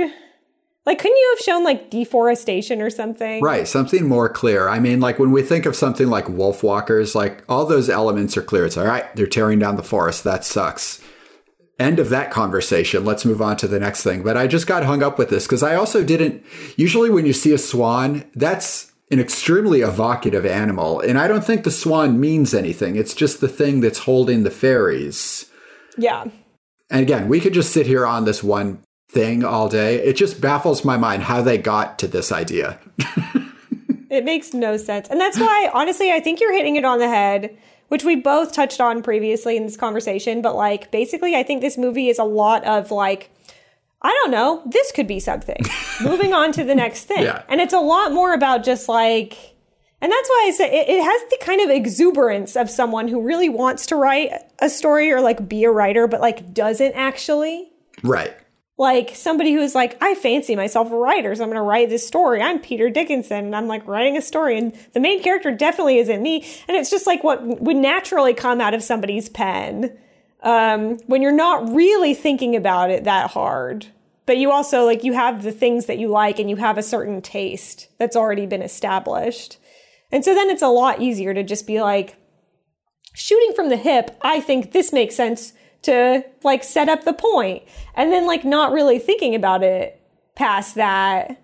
Like not going through those fine details or like returning to it after the fact. Like nothing in the movie ever touches on this scene again. I mean, it, it sets up the thematic like, we need to do something about science because it's like really mucking it up for all the magic creatures. But like beyond that, no one's ever like, oh, I hope the fairies are doing well. Or like even the men that are in the house like don't ever show up again, I don't think. No, we kind of jump into like a fellowship of the ring type of format. So, I mean, thank God there are these stories that are um, well structured that you could just switch out characters for. Because now we enter basically from here going forward, we get kind of like you know, the wizards meet and they have their conversation where everything's made very clear about the stakes of the situation. We establish an evil, and then we get our hero's journey, and then it's kind of safe going from there. Like I think it it's not necessarily propulsive, but at least it's kind of locked into a very clear um, space. So I guess if the hero's journey is good for anything, it's good for people like Rankin and Bass to just get the job done without confusing people like me along the way. So, three cheers for the classic quest. like, yeah, very easy to know what should be going on and when. And I'm glad you mentioned that too, because like, it's really funny to me how this movie will go out of its way to be like, by the way, here are the rules. Because magic and specifically, I'm thinking right now of the fact so Carolinus is like, well, to solve this problem, Antiquity says I got to call up future Peter and they he has to go on a quest. And laws dictate that a quest can only be undertaken by I think you have to have 3 people at the start. I believe is what it, the situation was. And like I think they say that in this council of the four wizards. Mm-hmm. It's like, "Oh, we must do a quest." and the blue wizard or somebody is like, the laws dictate that we have to have three people. And like, no one ever says who did the laws? Where did the laws come from? What happens if you violate the laws? But it's just the movie being like, turning to the camera and being like, by the way, these are the rules and they are inviolable. Like, we will not fuck with these rules. And then it becomes a plot point because they needed it to be a plot point. Yeah. And somehow we've managed to talk around this this entire time. I don't know why. I honestly forgot it even happened until my rewatch. But Peter shows up, he gets sucked into the world of magic, and uh Carolinus has two dragons. Like, I guess one of them was like re- retired now. He's like uh, elderly. And so his new dragon is Gorbash, who's great. He's really cute. Love Gorbash, classic green dragon. Um, but he's young and he's like full of verve. And by some magical means of peril and spell casting, he and Peter get like merged. So Peter spends a lot of this movie in the body of a dragon, and Gorbash's personality is like suppressed. So he's not really an active character. And because this happens, this like throws a wrench in their whole deal because they're like, oh, like, how are we going to go on this quest? We only have two people now because like, the, like this was three and now they're two people. Just feels very arbitrary. And even like the fact that he gets merged with the dragon, what does that mean? Nothing. It's just something cool that can happen, I think. Yeah, well, now they can explain uh, the, the the logic of fire breathing. That's so true. It's like literally just like, how do we get the exposition of like how dragons make the fire and fly and stuff? Like, oh, we got to teach him how to be a dragon. Which is, it's, I understand the urge to do that because it is pretty fun. Like I said, this book was uh, a giant deal for me growing up. So I know it's against uh, like my instincts as a storyteller to have a scene like this, but I still do it all the time. I wrote a scene about difference equations, like mathematics, in a, a book that's not about anything like that. Because I'm like, oh, you know, it would be interesting if we like talk about vampires through math. So I don't know what it is about this sort of thing. Hey, Tolkien did it. Yeah, exactly. It's like a I mean, if you want to have like a good example of like it can be beneficial for sure. like in it, in, and I think it's okay if it's flavor in the same way some people love the songs in uh, Lord of the Rings. Like I don't connect with that stuff at all, but I could see how you could like that. Um, it's a great way to like, you know, I don't know, just establish a world. And uh, so, well, now the way I usually I'm just doing this with this movie because it's quite ridiculous, and this is not going to happen that often. So I'm just going to kind of indulge this. Peter Dickinson, before he enters into his hero's journey, he's approached by Carolinus within the board game, which is laid out on the counter here, and he's like, "Join me down here." Shrinks down. Now they both sit on the dice and the dice just rocket launch into space. Yeah, the dice turn into rockets, specifically out of the one, which is red on these dice. It's like a black and white, like die, like normal dice set. a but the red one, snake eyes, it's a rocket you right into. yeah, and it just looks so good because it's not it's not animated in any interesting way. The the image just sort of like slides up off the screen with like a rocket. Carefully note also the like yearbook picture laser background that happens at this point. Yeah, we just kind of jump out of the movie for a second as we um, cross dimensions. So I just I felt like we needed to to point that out because we're just not going to see moments like that too often. Any Yeah. of the Sakuga scenes are the ones that we do that warrant discussion for sure. Well, like, what are other just cool things about this we can talk about? I mean, we can talk about uh, the iconic fire eating scene. A lot of what I, I feel like I want to talk about with this movie, honestly, is either like how much I'm really into the visuals and design, actually, in a way that I think that is like some of the biggest appeal of this movie, and to a lesser extent, maybe Last Unicorn. And then I also kind of want to talk about how I think the storytelling of it is really weird and like maybe dated, but also it's just kind of like what makes this feel kind of like, oh yeah, like this was made for TV and not like a premiere, like theatrical event, like whatever that is that makes it that way. And I think the uh, how do dragons fly and make their fire and all of the stuff scene is really emblematic of that. Wait, are you saying you that scene is um it's it's like the direct to video quality scene? It's something that wouldn't make Kind of, and it's not because like that's a bad thing to include. It's just the way that the movie goes about Yeah. things and goes about including stuff that makes it feel again more like a TV show than it does. Like this is a scene. So uh, to describe it, this is a scene where Peter is in Gorbash's body, so he's a green dragon. And then what is in Smrgol, the other, the old dragon is like, okay, you don't know anything about being a dragon, so I'm gonna have to teach you. So we're gonna have like a little one-on-one time where I educate you on the physicality of being a dragon. And it does, it, I can see this being in a TV show because that's something that you maybe would need to know. And I'm not saying like in a bad TV show. I mean, a great example of a TV show I can think where I could see something like this would be in is like Avatar, The Last Airbender. Yeah. because like mm-hmm. there's a lot of that gives you a lot more room as a format to be like in this episode it's about this thing. So the characters can learn a thing and it doesn't feel like you're wasting time. Whereas in a movie if you have two hours, it's like, how do you have them learn the things that they need to learn, but also have that scene be important in its own right and motivate the plot? Um, so it's a little bit like less pressure almost to have it in a TV show. And in a movie, it feels a little bit like, wait, why are we stopping really quickly for you to be like, like, and this is like the the gases that we make with like eating this kind of rock and like da da da. Right. I think a bit of what it is is there's a just a strong novelty to this Peter Dickinson's like uh, hypothesis here.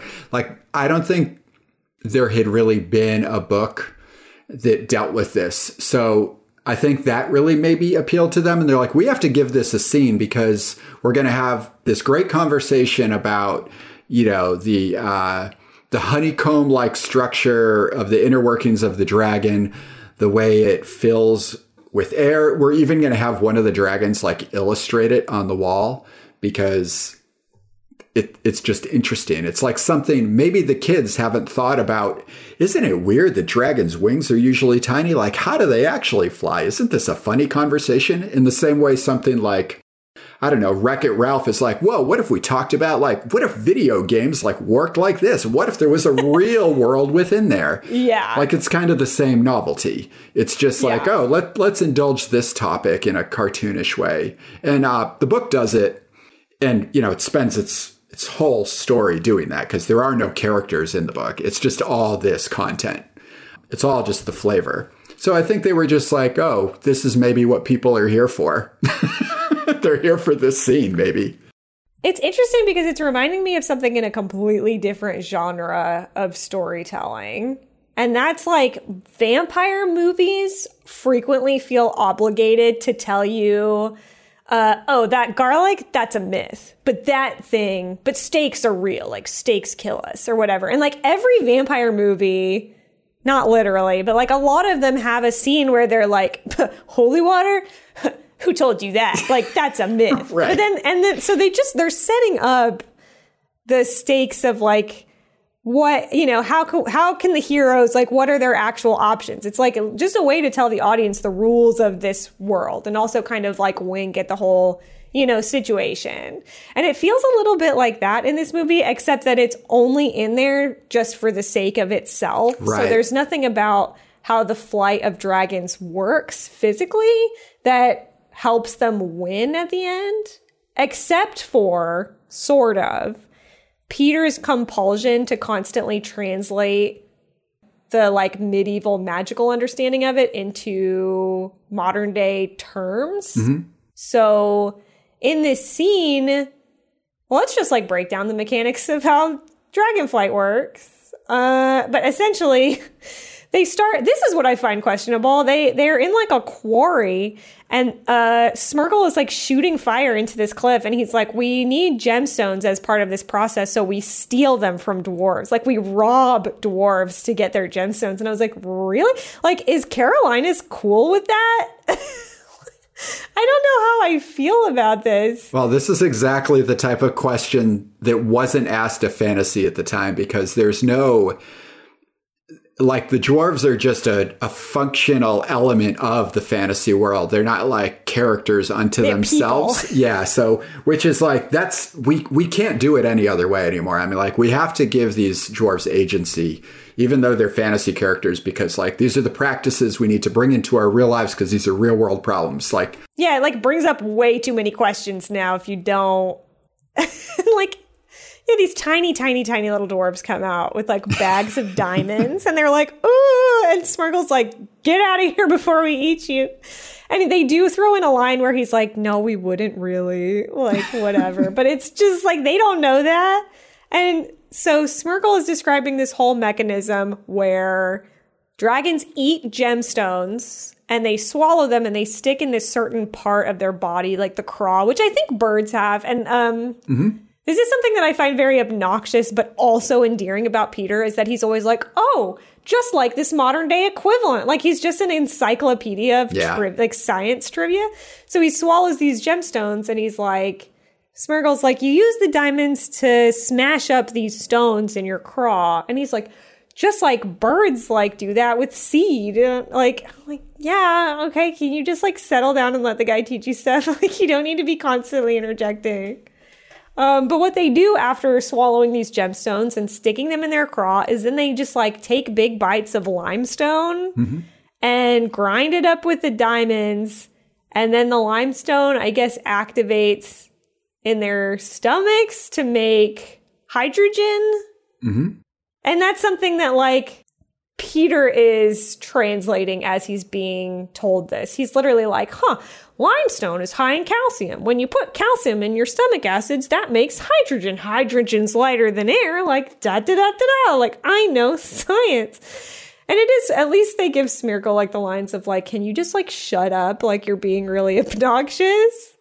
Um, so they're having the best of both worlds here, I guess. But they're doing a lot of legwork here, both to relish in the source material, uh, I guess revel in the source material, and also to tell you that Peter is a science boy and he knows a lot of science stuff, which is what ends up saving the day at the end, as it were.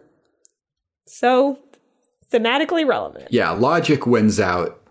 And you know, then we come we do come back to this again because the ogre is also explained in a similar way very briefly where his bones are uh his bones are like indestructible and he's kind of this immovable object but like yada yada physics. So it is a weird relationship of what the physics of this world are which I guess to get bigger with this idea. I mean, like, this is what cartoons are constantly dealing with and having to make clear within their storytelling because, like, the rules of a drawing can be whatever you want. And but if you want to sell somebody on the believability of something through a animated film or illustration, you have to like imbue it with some sort of physics and it can be whatever you want as long as it's consistent, right? That's like the only rule.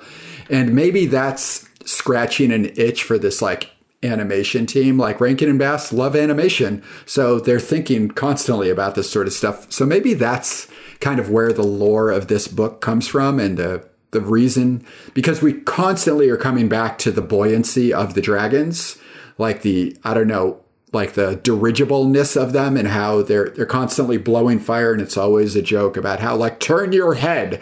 I'm getting hit with the flame like 9 times somebody makes that quote unquote joke. It's like that's not a joke. That's either scary or should be harmless. Like pick one. Like you're you're un, we're unclear here on what the fire represents and how dangerous it really is. Yeah, I actually want to say we're I would like to talk not right now in this moment but throughout a little bit more about Peter and how he's like a huge dork because the first thing he does when he gets to Magic Town is yeah, he gets I think Smrgol like blows fire in his face and he goes, "Wow, I just got singed by dragon fire. This is amazing!" Like he's having a great time. And there's like a shot, like a slow zoom into Carolinus face where he's like, "Oh no, he's an idiot." It's really funny to me. And Carolinus is like, "Oh wait, like we really screwed up here."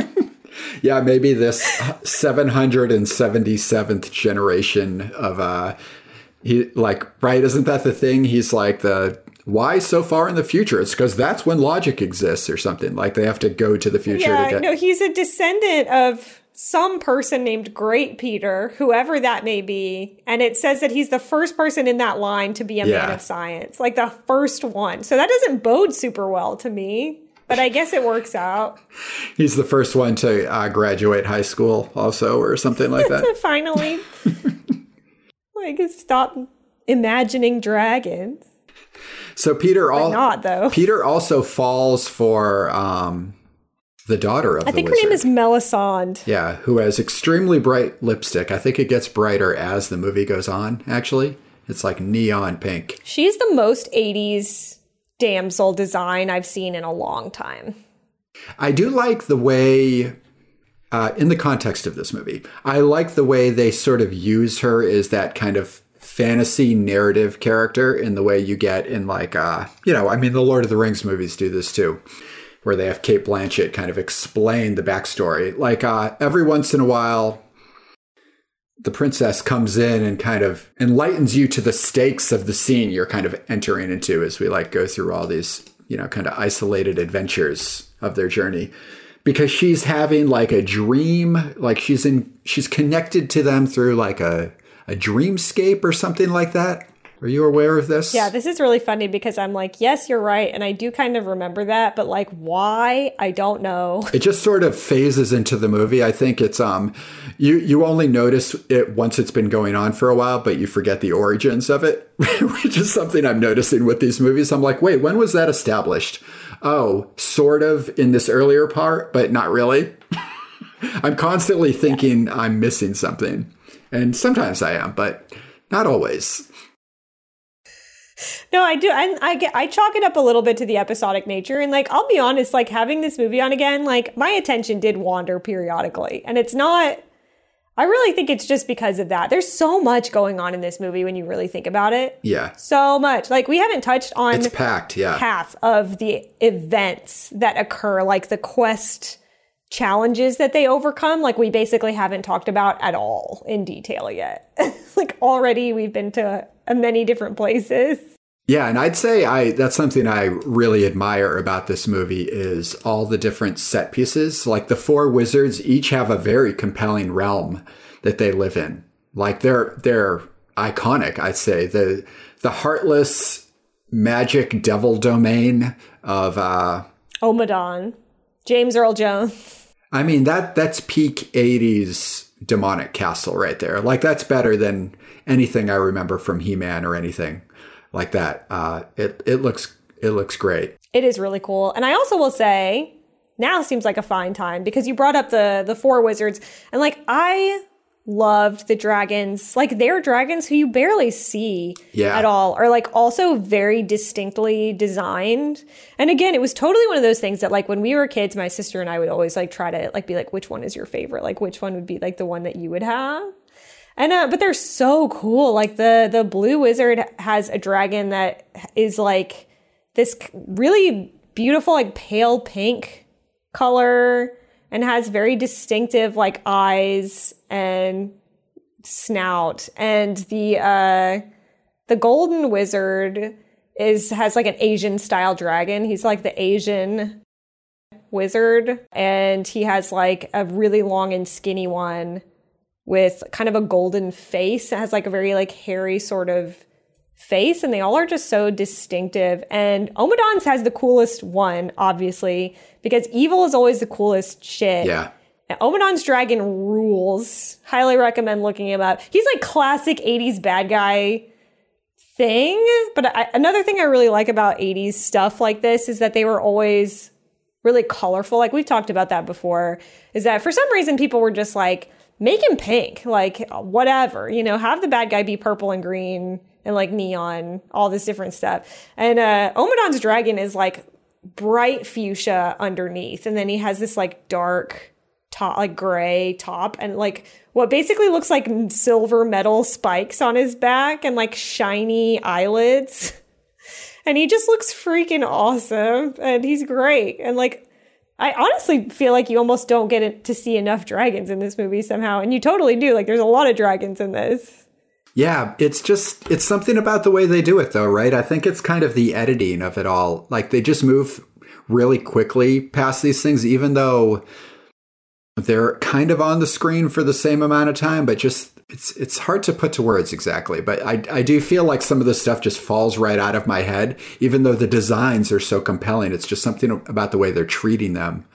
Um, yeah, it feels quite dreamlike to me, even to remember watching this. And some of it felt that way when I was watching it now. Mm. Uh, because like or Sir Orrin shows up, I guess to be the third person on their quest, if I'm remembering correctly. Yeah. And he's just this knight that is like constantly in his full plate armor that has like weird spikes all over it. And he's very, I don't even know, like very like British gentleman, I guess. Something. He's got a little mustache. And he tells, like, there's a sequence in this movie where he tells a whole story about how he found Gorbash the Green Dragon as an egg. And again, it's all like, why are we watching like an episode of a TV show for something else in the middle of this movie? Where it's like a full animated sequence where he's like, I was just riding my horse past a bunch of dragon eggs, and then the bad guy's dragon showed up and started eating them, which is like, why? I don't know. It's never explained. I guess he's just really evil, and that's something that evil people do. Mm-hmm. evil dragons, and they fight, and like the dragon survives, obviously, and so does he. So I don't quite remember like who comes out on top in this situation. But Gorbash is the last remaining egg. So now you know something new about Gorbash. Yeah, I mean, it kind of it, you get some.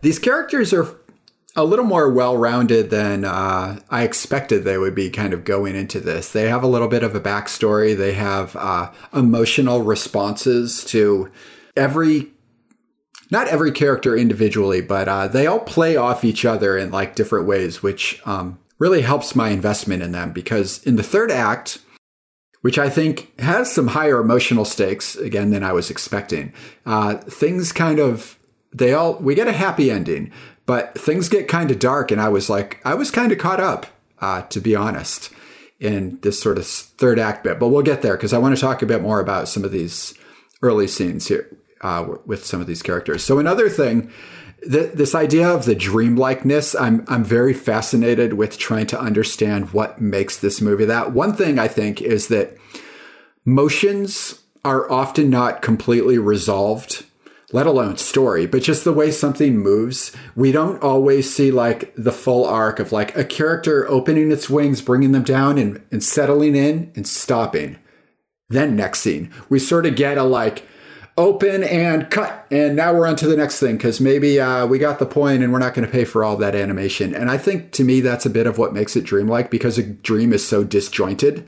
Yeah. we're not getting like the full story of the actions of these characters constantly. And then on top of that sometimes the dialogue needs an extra draft. Like sir Orrin is like telling his story and he's like and then i fell in love with a young girl but of course, I waited until she was older to like be in love with her. It's like the way he says it, he kind of goes back and fixes what he said. I'm like, you know, that's why we write a second draft of dialogue. You know what? I totally agree with you, but I think they left shit in like that because they just were too dumb to know that it was really whack. Okay, you think it's just. I want to bring that back too because I was like, oh, like when I was rewatching this, when Peter shows up uh, for the first time and he sees Melisande for the first time, he's like, Hachi Machi.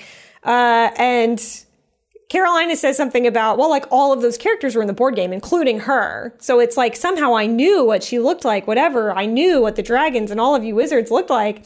And he says, I made her everything I desire in a woman, Yeah. just out loud with no like pretense whatsoever. And then at least he has a good grace to be completely ashamed of that extremely fucking weird thing to say.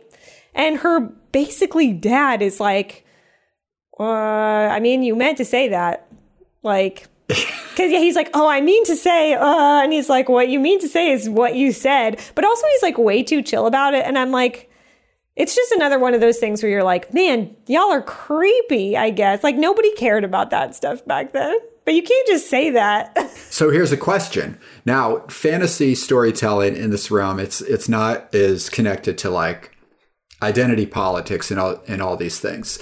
So are they playing off the idea that the fantasy world is this world at the at the whims of the real world? Like is it it needs to be harmonious and it demands and deserves to be preserved. But is it also here for the human imagination to indulge? Is that why he's okay with Peter, like, kind of creating this perfect dream character and it's his daughter? He's like, yes, that's okay because we're here to serve No, you. honestly, you don't think so? I love- Okay. I love your energy here, but no, like All right. people were just really, really creepy and like dumb and like didn't know that you couldn't just say shit like that. Like, that's again, it's like it's people put that in there without thinking because they don't realize that it's messed up. The same way that like a lot of fantasy stuff is incredibly racist because Right. like back then people were just really racist and like not thinking about it at best. Yeah, at, at best. Like nobody, and no one would put that line in a movie like in this day and age. True, yeah. Just to be like to tell somebody's dad that like your daughter is like my ultimate fantasy. Like no one would say that. It's just errant foolishness. I don't know. It's just one of those things. I mean, stuff. So I kind of hinted at this earlier, but there when I was watching this, I did it kind of piecemeal because I, I got a little my my mind started to drift about halfway through. So I turned it off and came back to it. And I realized once we got into the third act, once they really the team is all together and they've got this like singular goal, right? They're like on their way into the dark realm. They've kind of entered into this Mordor type thing. The stakes actually started to like feel weighty all of a sudden. And then I'm even surprised to see characters die in this, which we'll get into a minute, but there's some well composed shots that come right in this bit. It begins to me where, uh, and I'm just going to point out a couple things I like because I, I feel like I am harsh on these things that, you know, people have strong feelings for. When the ogre comes in, I think that scene is is quite well done. It's framed well. The fight, it's it's really quick, but it's shot from interesting angles. The ogre dies off screen, which in this case I think is fine. Sometimes there's uh, action scenes in these movies that again are unresolved in weird ways, like something happens off screen, but it's unclear exactly what happened. It's clear the ogre dies, and I like that we see his shadow kind of like fall down the wall. And uh, another thing I like about this just movie overall is when a character is large, it is um, often mostly outside the frame. Like the ogre, when he's introduced, we're only seeing like bits over his shoulder or just his massive hand coming through a wall. Um, this is some like solid directing overall, which I, I just want to point out because I, I feel like I keep bashing on on this director team for not knowing what they're doing, but sometimes they lock it in and they get you give you a cool moment. I think yeah, the the magic and action stuff is probably where they would shine the most, which does make sense to me with their general pedigree. Now the ogre scene gets doubly strong because uh, this is the moment when the elder dragon dies. I forget his name, but respect to him. And uh, it's just done kind of nice. The movie slows down a little bit. They're on this nice uh, over like walkway on the top of the castle and it starts to rain just a little bit and the two dragons share kind of like a nice parting moment. I don't know, I like that. That that was something that was surprising me because it's just one of those things this movie doesn't really you know, the Rankin and Bass vibe is is not really to like slow down and have a little moment like that. It's not exceptional. I won't say that, but uh it, it was nice. In context. Yeah. it stands out. Yeah, it's just a nice little death scene a tender a tender death scene. And then on top of that, we get some more death, which is only temporary, but um, the villainous dragon basically defeats everybody on this team one by one, which is it's pretty rough.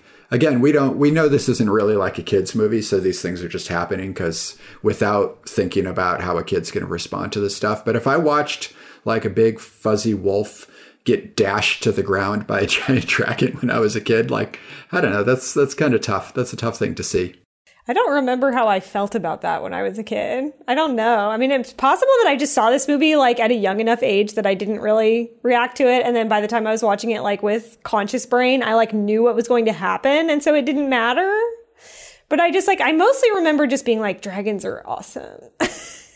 Yeah, the dragons are given all the love here. Like I'm maybe I'm giving it a little too much credit. These characters are killed. I wouldn't say um it it's like evoking like strong emotions in me other than I'm like, "Whoa, I'm kind of surprised you did that." But it's not, you know, when we do something like All Dogs Go to Heaven or a movie like that where it's actually a you know, the deaths are are things to see. Like the deaths in this, the characters usually there's like 3 frames of animation and they're like falling over. They're just like on their side, facing away from the camera. Like we're not getting a sense of their death. Yeah. So it like makes- it- genuine mortality. yeah, it makes sense that you as a kid weren't quite, um, you know, locked in because the dragons, we see their faces a lot. Like we, their eyes are so big and uh, emotive. Yeah, that's like what I spend a lot of time when I'm watching this scene at the end with the evil dragon who has a name and I can never it's like Brea or something super fantasy-ish. Um, but when he's like going to town on this whole D&D party essentially, like I'm mainly just looking at him because he has such a cool design and his face or his claws are usually taking up the vast majority of the screen. There are a lot of times where you see his face looming in, and it's like literally no part of the face is fully contained in the frame. Yeah. Like there will be shots where like it's his face, but like the back of his head is off screen, and then the tip of his nose is also off screen on the other side. So it's just like he's just huge. And they, yeah, they're giving him a lot of attention. I wonder if we can do like a frame calculation of like how frequently is he taking up what percent of the frame? I mean, it's always like 65% at least. Yeah. It usually more than that. And I, I think that's something they're also pulling from the book too, because the idea of the scale of dragons is a big part of that book because it's about like how how do we f- we need to discover how they fly and for that to seem amazing we have to also convey like how large they really are. Um, so I, I like that the movie's kind of just putting that forward at all times. Just the the the amazingness of dragons is really what this movie's about Yeah, like y'all know we here for the dragons. there there's there's not a lot of action movie tropes that really like catch my attention in a way where I'm kind of thrilled. But there is one, and this movie does it, and I think it does it pretty well. So I'll put it in the category of uh, like in the last in the Endgame Marvel movie where uh, Captain America's left on his own, and he has to like face all the characters. You know, he has to face all the villains all at once. And he he's just like ready to do it. And he he he goes forward on his own. Like that sort of thing always brings a tear to my eye when there's like one hero left and they're going to go forth even though it's like fruit you know there's no expectation that they're going to win. There's a nice little moment here in this last fight scene where our our fellowship is all defeated except for our knight and he gives like a little speech. What does he say? Oh he's talking to his sword. And this is the moment when um I think the villain like accuses him of praying or tries to shame him for like having a moment of like religious comfort. But he's holding his sword and he like says, "Cut well, old friend, and farewell." Like I don't know, I, I didn't tear up, but I just thought that was a, a nice little beautiful line. And then he does something pretty sweet, which is he holds it up, the dragon breathes flame on it, it gets red hot, and then he fucking throws it into him. I'm like, Dope. That's pretty clever. I think I think that's a good action scene, actually. Yeah, I like that. It even feels like uh like there's thematic resonance there, I guess, or I'm I don't know if it's like applies to the theme of the movie, but it's like using defeating the villain with its own weapon, Yes. Yeah. Totally. which is very elegant. I mean, it's not original, but that's not the point, you know? Like yeah. It's not this movie's not breaking new ground, but then yeah, like credit where credit is due. Like that was well done. yeah. So that's when And then now I die. right. he dies. right. And then suddenly we get the worst scene in the movie, which is what when he dies simply just because it is time. literally says, So now I die. I hope those are my last words. I hope so, and I hope I'm there to hear it. That's a dope way to go out, honestly. Surrounded by friends and family, ideally, but just I go, So now I die.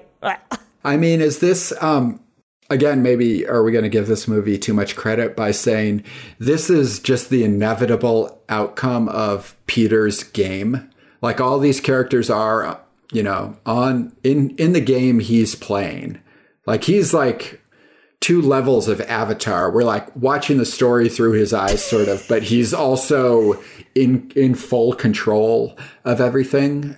So are these characters just meant to die because that's how a game I don't Ends? know. Like, or something? I, don't know. Because why does he die that way? Why do they all die? I don't it doesn't really make sense. But that's why, honestly, so I don't think I, this movie's such a patchwork, I guess. Yeah. Because, yeah, like, yes, there are moments that are effective. There are moments that are good uh, and interesting. And then, but I do think, like, if you look too hard at this plot and you don't have to look that hard at it, it just crumbles into dust because it doesn't make any sense. Like, it does if you look at it that way it doesn't follow a board game it does follow a d&d campaign Yeah. But that's not that's also not the terms that they couch the movie in so the board game itself as a framing device doesn't quite work when you think about it No. although we don't actually know the rules of this board game it, it has like a little path on it and everything kind of game of life It looks like. Candyland. yeah like something Yeah. like that and so it's it's not clear. And then it kind of feels like, well, is this just another incident where they're using that as a metaphor, but like it doesn't quite land because nobody really took the time to think about what that meant. And like, this is unrelated to the the board game thing, but I was just about to say this um, because we were talking about that those nice scenes, like with the knight and all that. But to to take away the credit that we've just given, from moment to moment, we give it the credit and then we take it right back. All of the heroes are now deceased, and Gorbash, the slash Peter, has been asleep because in this whole showdown, they played this like magic flute of sleeping that they got at the beginning of the movie. Right. Uh, and all of the dragons are like put into a magical sleep, except the bad guy who wasn't there at the time. So he's dead actually. Uh, but because Gorbash is like asleep as a dragon now, Peter in his mind can just pop up out of him for the final confrontation, which just like doesn't, okay, like sure. so it's just one of those things where like nobody set that up. Yeah. It just happens. And like we're here to see that it happens and that's it. And even the guy's like, huh? Like, I'm James Earl Jones. What? And Peter's just like explaining what happened. Like, huh, since Gorbash was asleep, I could just feel myself like being an individual again. So anyway, here I am. Let's do this. And then they have their their final fight, which is the Sakuga moment that I was talking about Yeah. earlier because this is really rad. Ommadon is kind of a hilarious character. I think his design's really fun. and at this point, he's basically like a goblin. Like the other wizards are all obviously like human men, essentially, with like questionably exaggerated, probably racial features to some degree. And then Ommadon is just like, he's got like fangs and like a horn on his nose. I don't know. I mean, also probably questionable. I don't know. But like, and he's like blue, basically. Like his skin is like gray, blue, and he's all in red, and he has his fancy little crown. Um, his robes are incredible. And he starts to like swell up in this really horrific way. And then a million dragon heads pop out of his back, and it's fucking awesome. And they're all dragon heads that look just like his dragon. Yeah. And that's why this is the Sakuga part because we get like five recur like back to back shots of all of these dragons popping out in different ways in different angles, and it's really good. And then there's like a cool shot of all of them like kind of swarming around with Ommadon's head sticking out of the bottom, or there's like a shot facing Peter, and all the heads are like a shadow like writhing on the ground. It's pretty cool. So, like this this villain, I mean, he's got to kind of represent something. Otherwise, how do you get? I mean, I don't think you randomly come to this cool idea unless you're trying to say something. So, is he? He has like a couple cool lines that seem to be hinting at something about magic and science coming together in an ungodly way. He says, I am the world and the world is undone, which is just a cool line. Not exactly sure what it means. But he also talks earlier about um, teaching man to use machines. I'll show him what distorted science can give birth to. I don't know if this is really coming up, but is there something like just garish about what he intends to do to uh, like humanity? Like he's not he's not it's not that he's going to destroy everything. He's going to like turn it into like an ungodly mutation. And is that why we get this like freakish incident of all these dragon heads coming out of him? Like I don't really. I'm glad you brought this up though because we sort of skimmed. he's trying to figure out the villain. Yeah. We skimmed over a little bit um, when he's giving his PowerPoint in the the Council of the Wizards part at the beginning of this movie. They basically are all gathered together to be like, what should we do about protecting magic? And he's like, you guys want to put magic in like its own little bubble world? Like that's stupid. Right. Uh, I actually think we should like own the hell out of men by uh, like enacting war essentially there's a lot of uh imagery that he invokes at this point where he he like turns into a mushroom cloud at one point while he's talking and uh obviously you know we're seeing some weird depictions of this but like it sort of gives you the impression that his whole deal would be to make us basically how he turned out now. Like he's saying like I will, you know, make it so that man uses his science and logic to blow himself up. Yeah. And there's like you you see a panning shot of like the like forest just like leveled and like all the trees are cut down and he says something like I'll teach him how to fly like a fairy and you see a bomb like like the like a nuclear bomb like being launched and then exploding and the mushroom cloud turns back into him again. It's very like, oh, you guys want science and magic? Like, I'll, you know, make it's that's why another thing is like, I feel like they're trying to say something, but it doesn't quite make sense to me because to me, this is just the inevitable conclusion of science. And Right. maybe the implication we're supposed to take away here is that if we keep magic in the world, we won't use science in these horrible ways because we'll have like imagination and like harmony and like all of this stuff. But at the end of the movie, they banish magic away to the bubble zone. I believe, if I'm not mistaken. I feel like that was the whole thing that they were fighting for in the first place. So, like, it does have a very mixed message. And I think it's just they're trying to have this, like, you know, we need to be harmonious to survive. And because that's good for people and shutting out magic and imagination is bad. But then it still ends with them doing that. Right. And also, the bad guy is science based to some degree, even though his whole deal is like, I know science is dumb. The sun is the sun. Things are what they are. Like magic is like is the thing, and science is not the thing. Yeah, it's funny how close it treads into just almost kind of addressing like I don't know Cold War paranoia or something, which is not anything we have been talking about in any of these two films. But it like it's yeah, it's almost right there, and then it's just not again because it doesn't connect to anything else. Like like you said, it's that dreamlike logic of this. Is that why thing. he's the red wizard I guess. I mean, and not like the black wizard yeah. doing black magic? Yeah, I don't know. It's yeah, I mean, unanswered questions galore. So to, to wrap this up, we ha- we have a a character unaddressed that we need to talk about, and I don't know what to make of it. Maybe you do. Antiquity.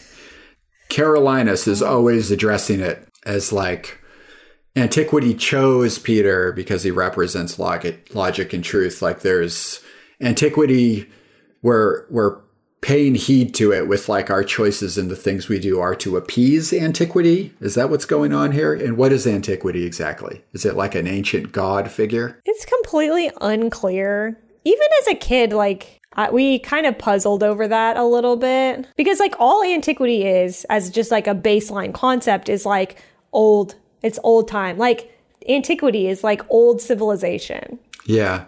I don't understand.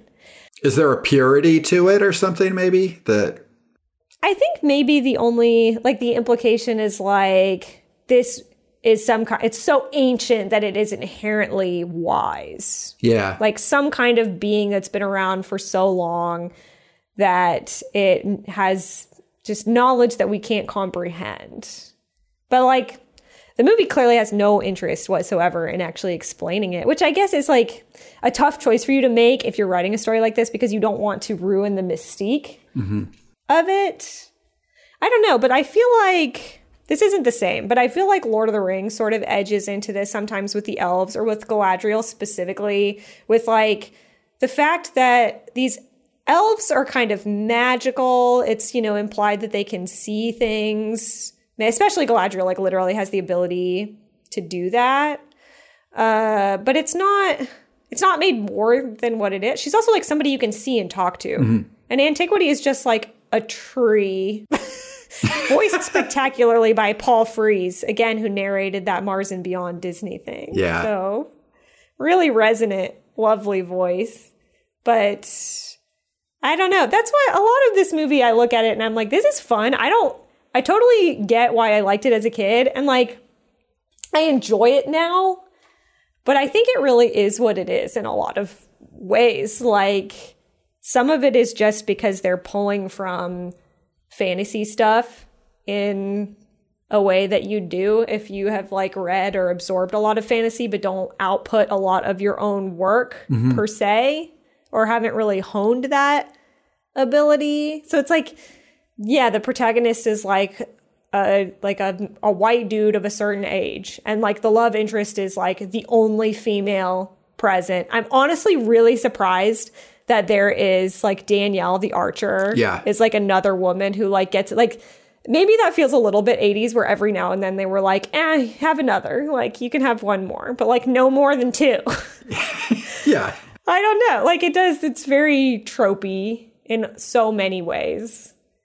Uh, so I think some of it is just like they're just leaning on those to tell the story. Like, why does antiquity need to be involved at all? It doesn't really. Like Carolinus could just know what they need to do, or they could have just come up with the the solution to this quest thing. He could have just like scried it in a crystal ball, but he doesn't. You know, they include the antiquity thing. Yeah. I guess it's. Maybe they just wanted Paul Frees to be in it. Yeah, and I guess with these sort of the fun of fantasy storytelling is to evoke like this massive span of time with just like little hints of flavor in the wording, like the way a character says something, or just a you know a term that is like unclear exactly what it means, which means it, it exists from beyond like reason and logic, like a time you don't you can't even understand. I guess it's just like a fun thing to kind of think about. It's something you can't do in other types of storytelling. So maybe it's just, you know, doing it because it can. And I think to me, to kind of wrap it up, unless you have any other magical moments from this story you want to. The only magical moment I have from this story that I always forget is that it ends with Peter selling the pawn guy a golden shield that was also one of like the magical items he gets at the beginning. Right. and he's like, Hachi Machi, like, how do you have this? Well, and then on top of that, the princess shows up and she one ups him with the uh, the the villain's crown. Oh, with Ommadon's evil crown. And of course, Peter's got a uh, maybe a schoolgirl fetish or something because his perfect woman that he's designed is now dressed in like kind of a pleated dress, sort of like where'd she get this outfit? Like this is Peter's imagination at play. Like Yeah. Well, the the worst part about this is that like Melisande shows up. I guess she's just decided to live in this time period now to be with her BF that she kissed like one time. yeah, Uh, but not only that, but like Carolinus drops her off because you get kind of like a haha, Right. like I'm flying away on my dragon shot like over the skyline of Boston. yeah, And I'm like, you can tell that Peter Dickinson wrote this. You know what I mean? Not necessarily the actual person, but just like whoever wrote this was like, I'm Peter and I'm writing from Peter's perspective. yeah. okay, cool.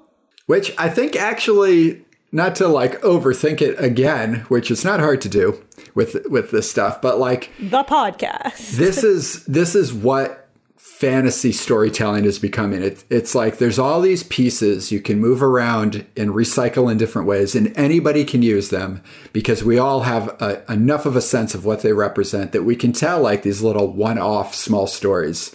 And I think that's why I'm kind of okay with this movie being a little light and fluffy because it seems like it's kind of representing that. And I'm actually okay that all the characters come back to life at the end because it is a D&D campaign. It's a bunch of friends that got together, they had an adventure. Some of them made of it, made it. Some of them made it, some of them didn't. And now it's over and we can start again. Like all the dragons are back. Like I think uh Carolinus says he's like uh oh yeah, the magic world is it's like it's there for a length of a dream or like a flash of inspiration. It's like this place is always here for you when you need it. And I don't know, that's I think that's kind of like a nice sentiment. I don't know if they're just stumbling into that message at the end or if that's what um, they're actually trying to tell whoever's watching this. Who the hell knows? Only the dragons. we got to get Don McLean on this podcast. Yeah, actually, yeah. That'd be nice.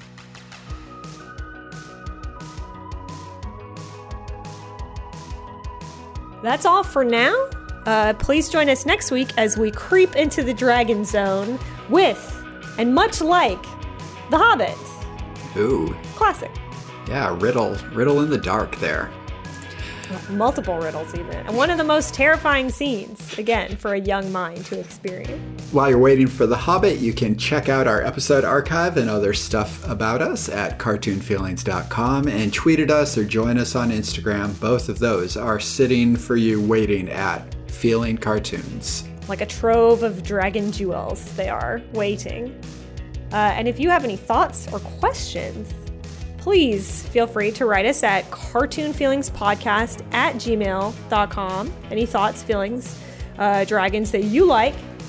And if you are enjoying the podcast, we would be super grateful if you would consider taking the time to rate us on Apple Podcasts or leave a review or both. And uh, more than anything else, if you just share us with your friends if you think that they would enjoy it, uh, that would be really cool. Thank you. That's all for now, folks. We'll see you next time.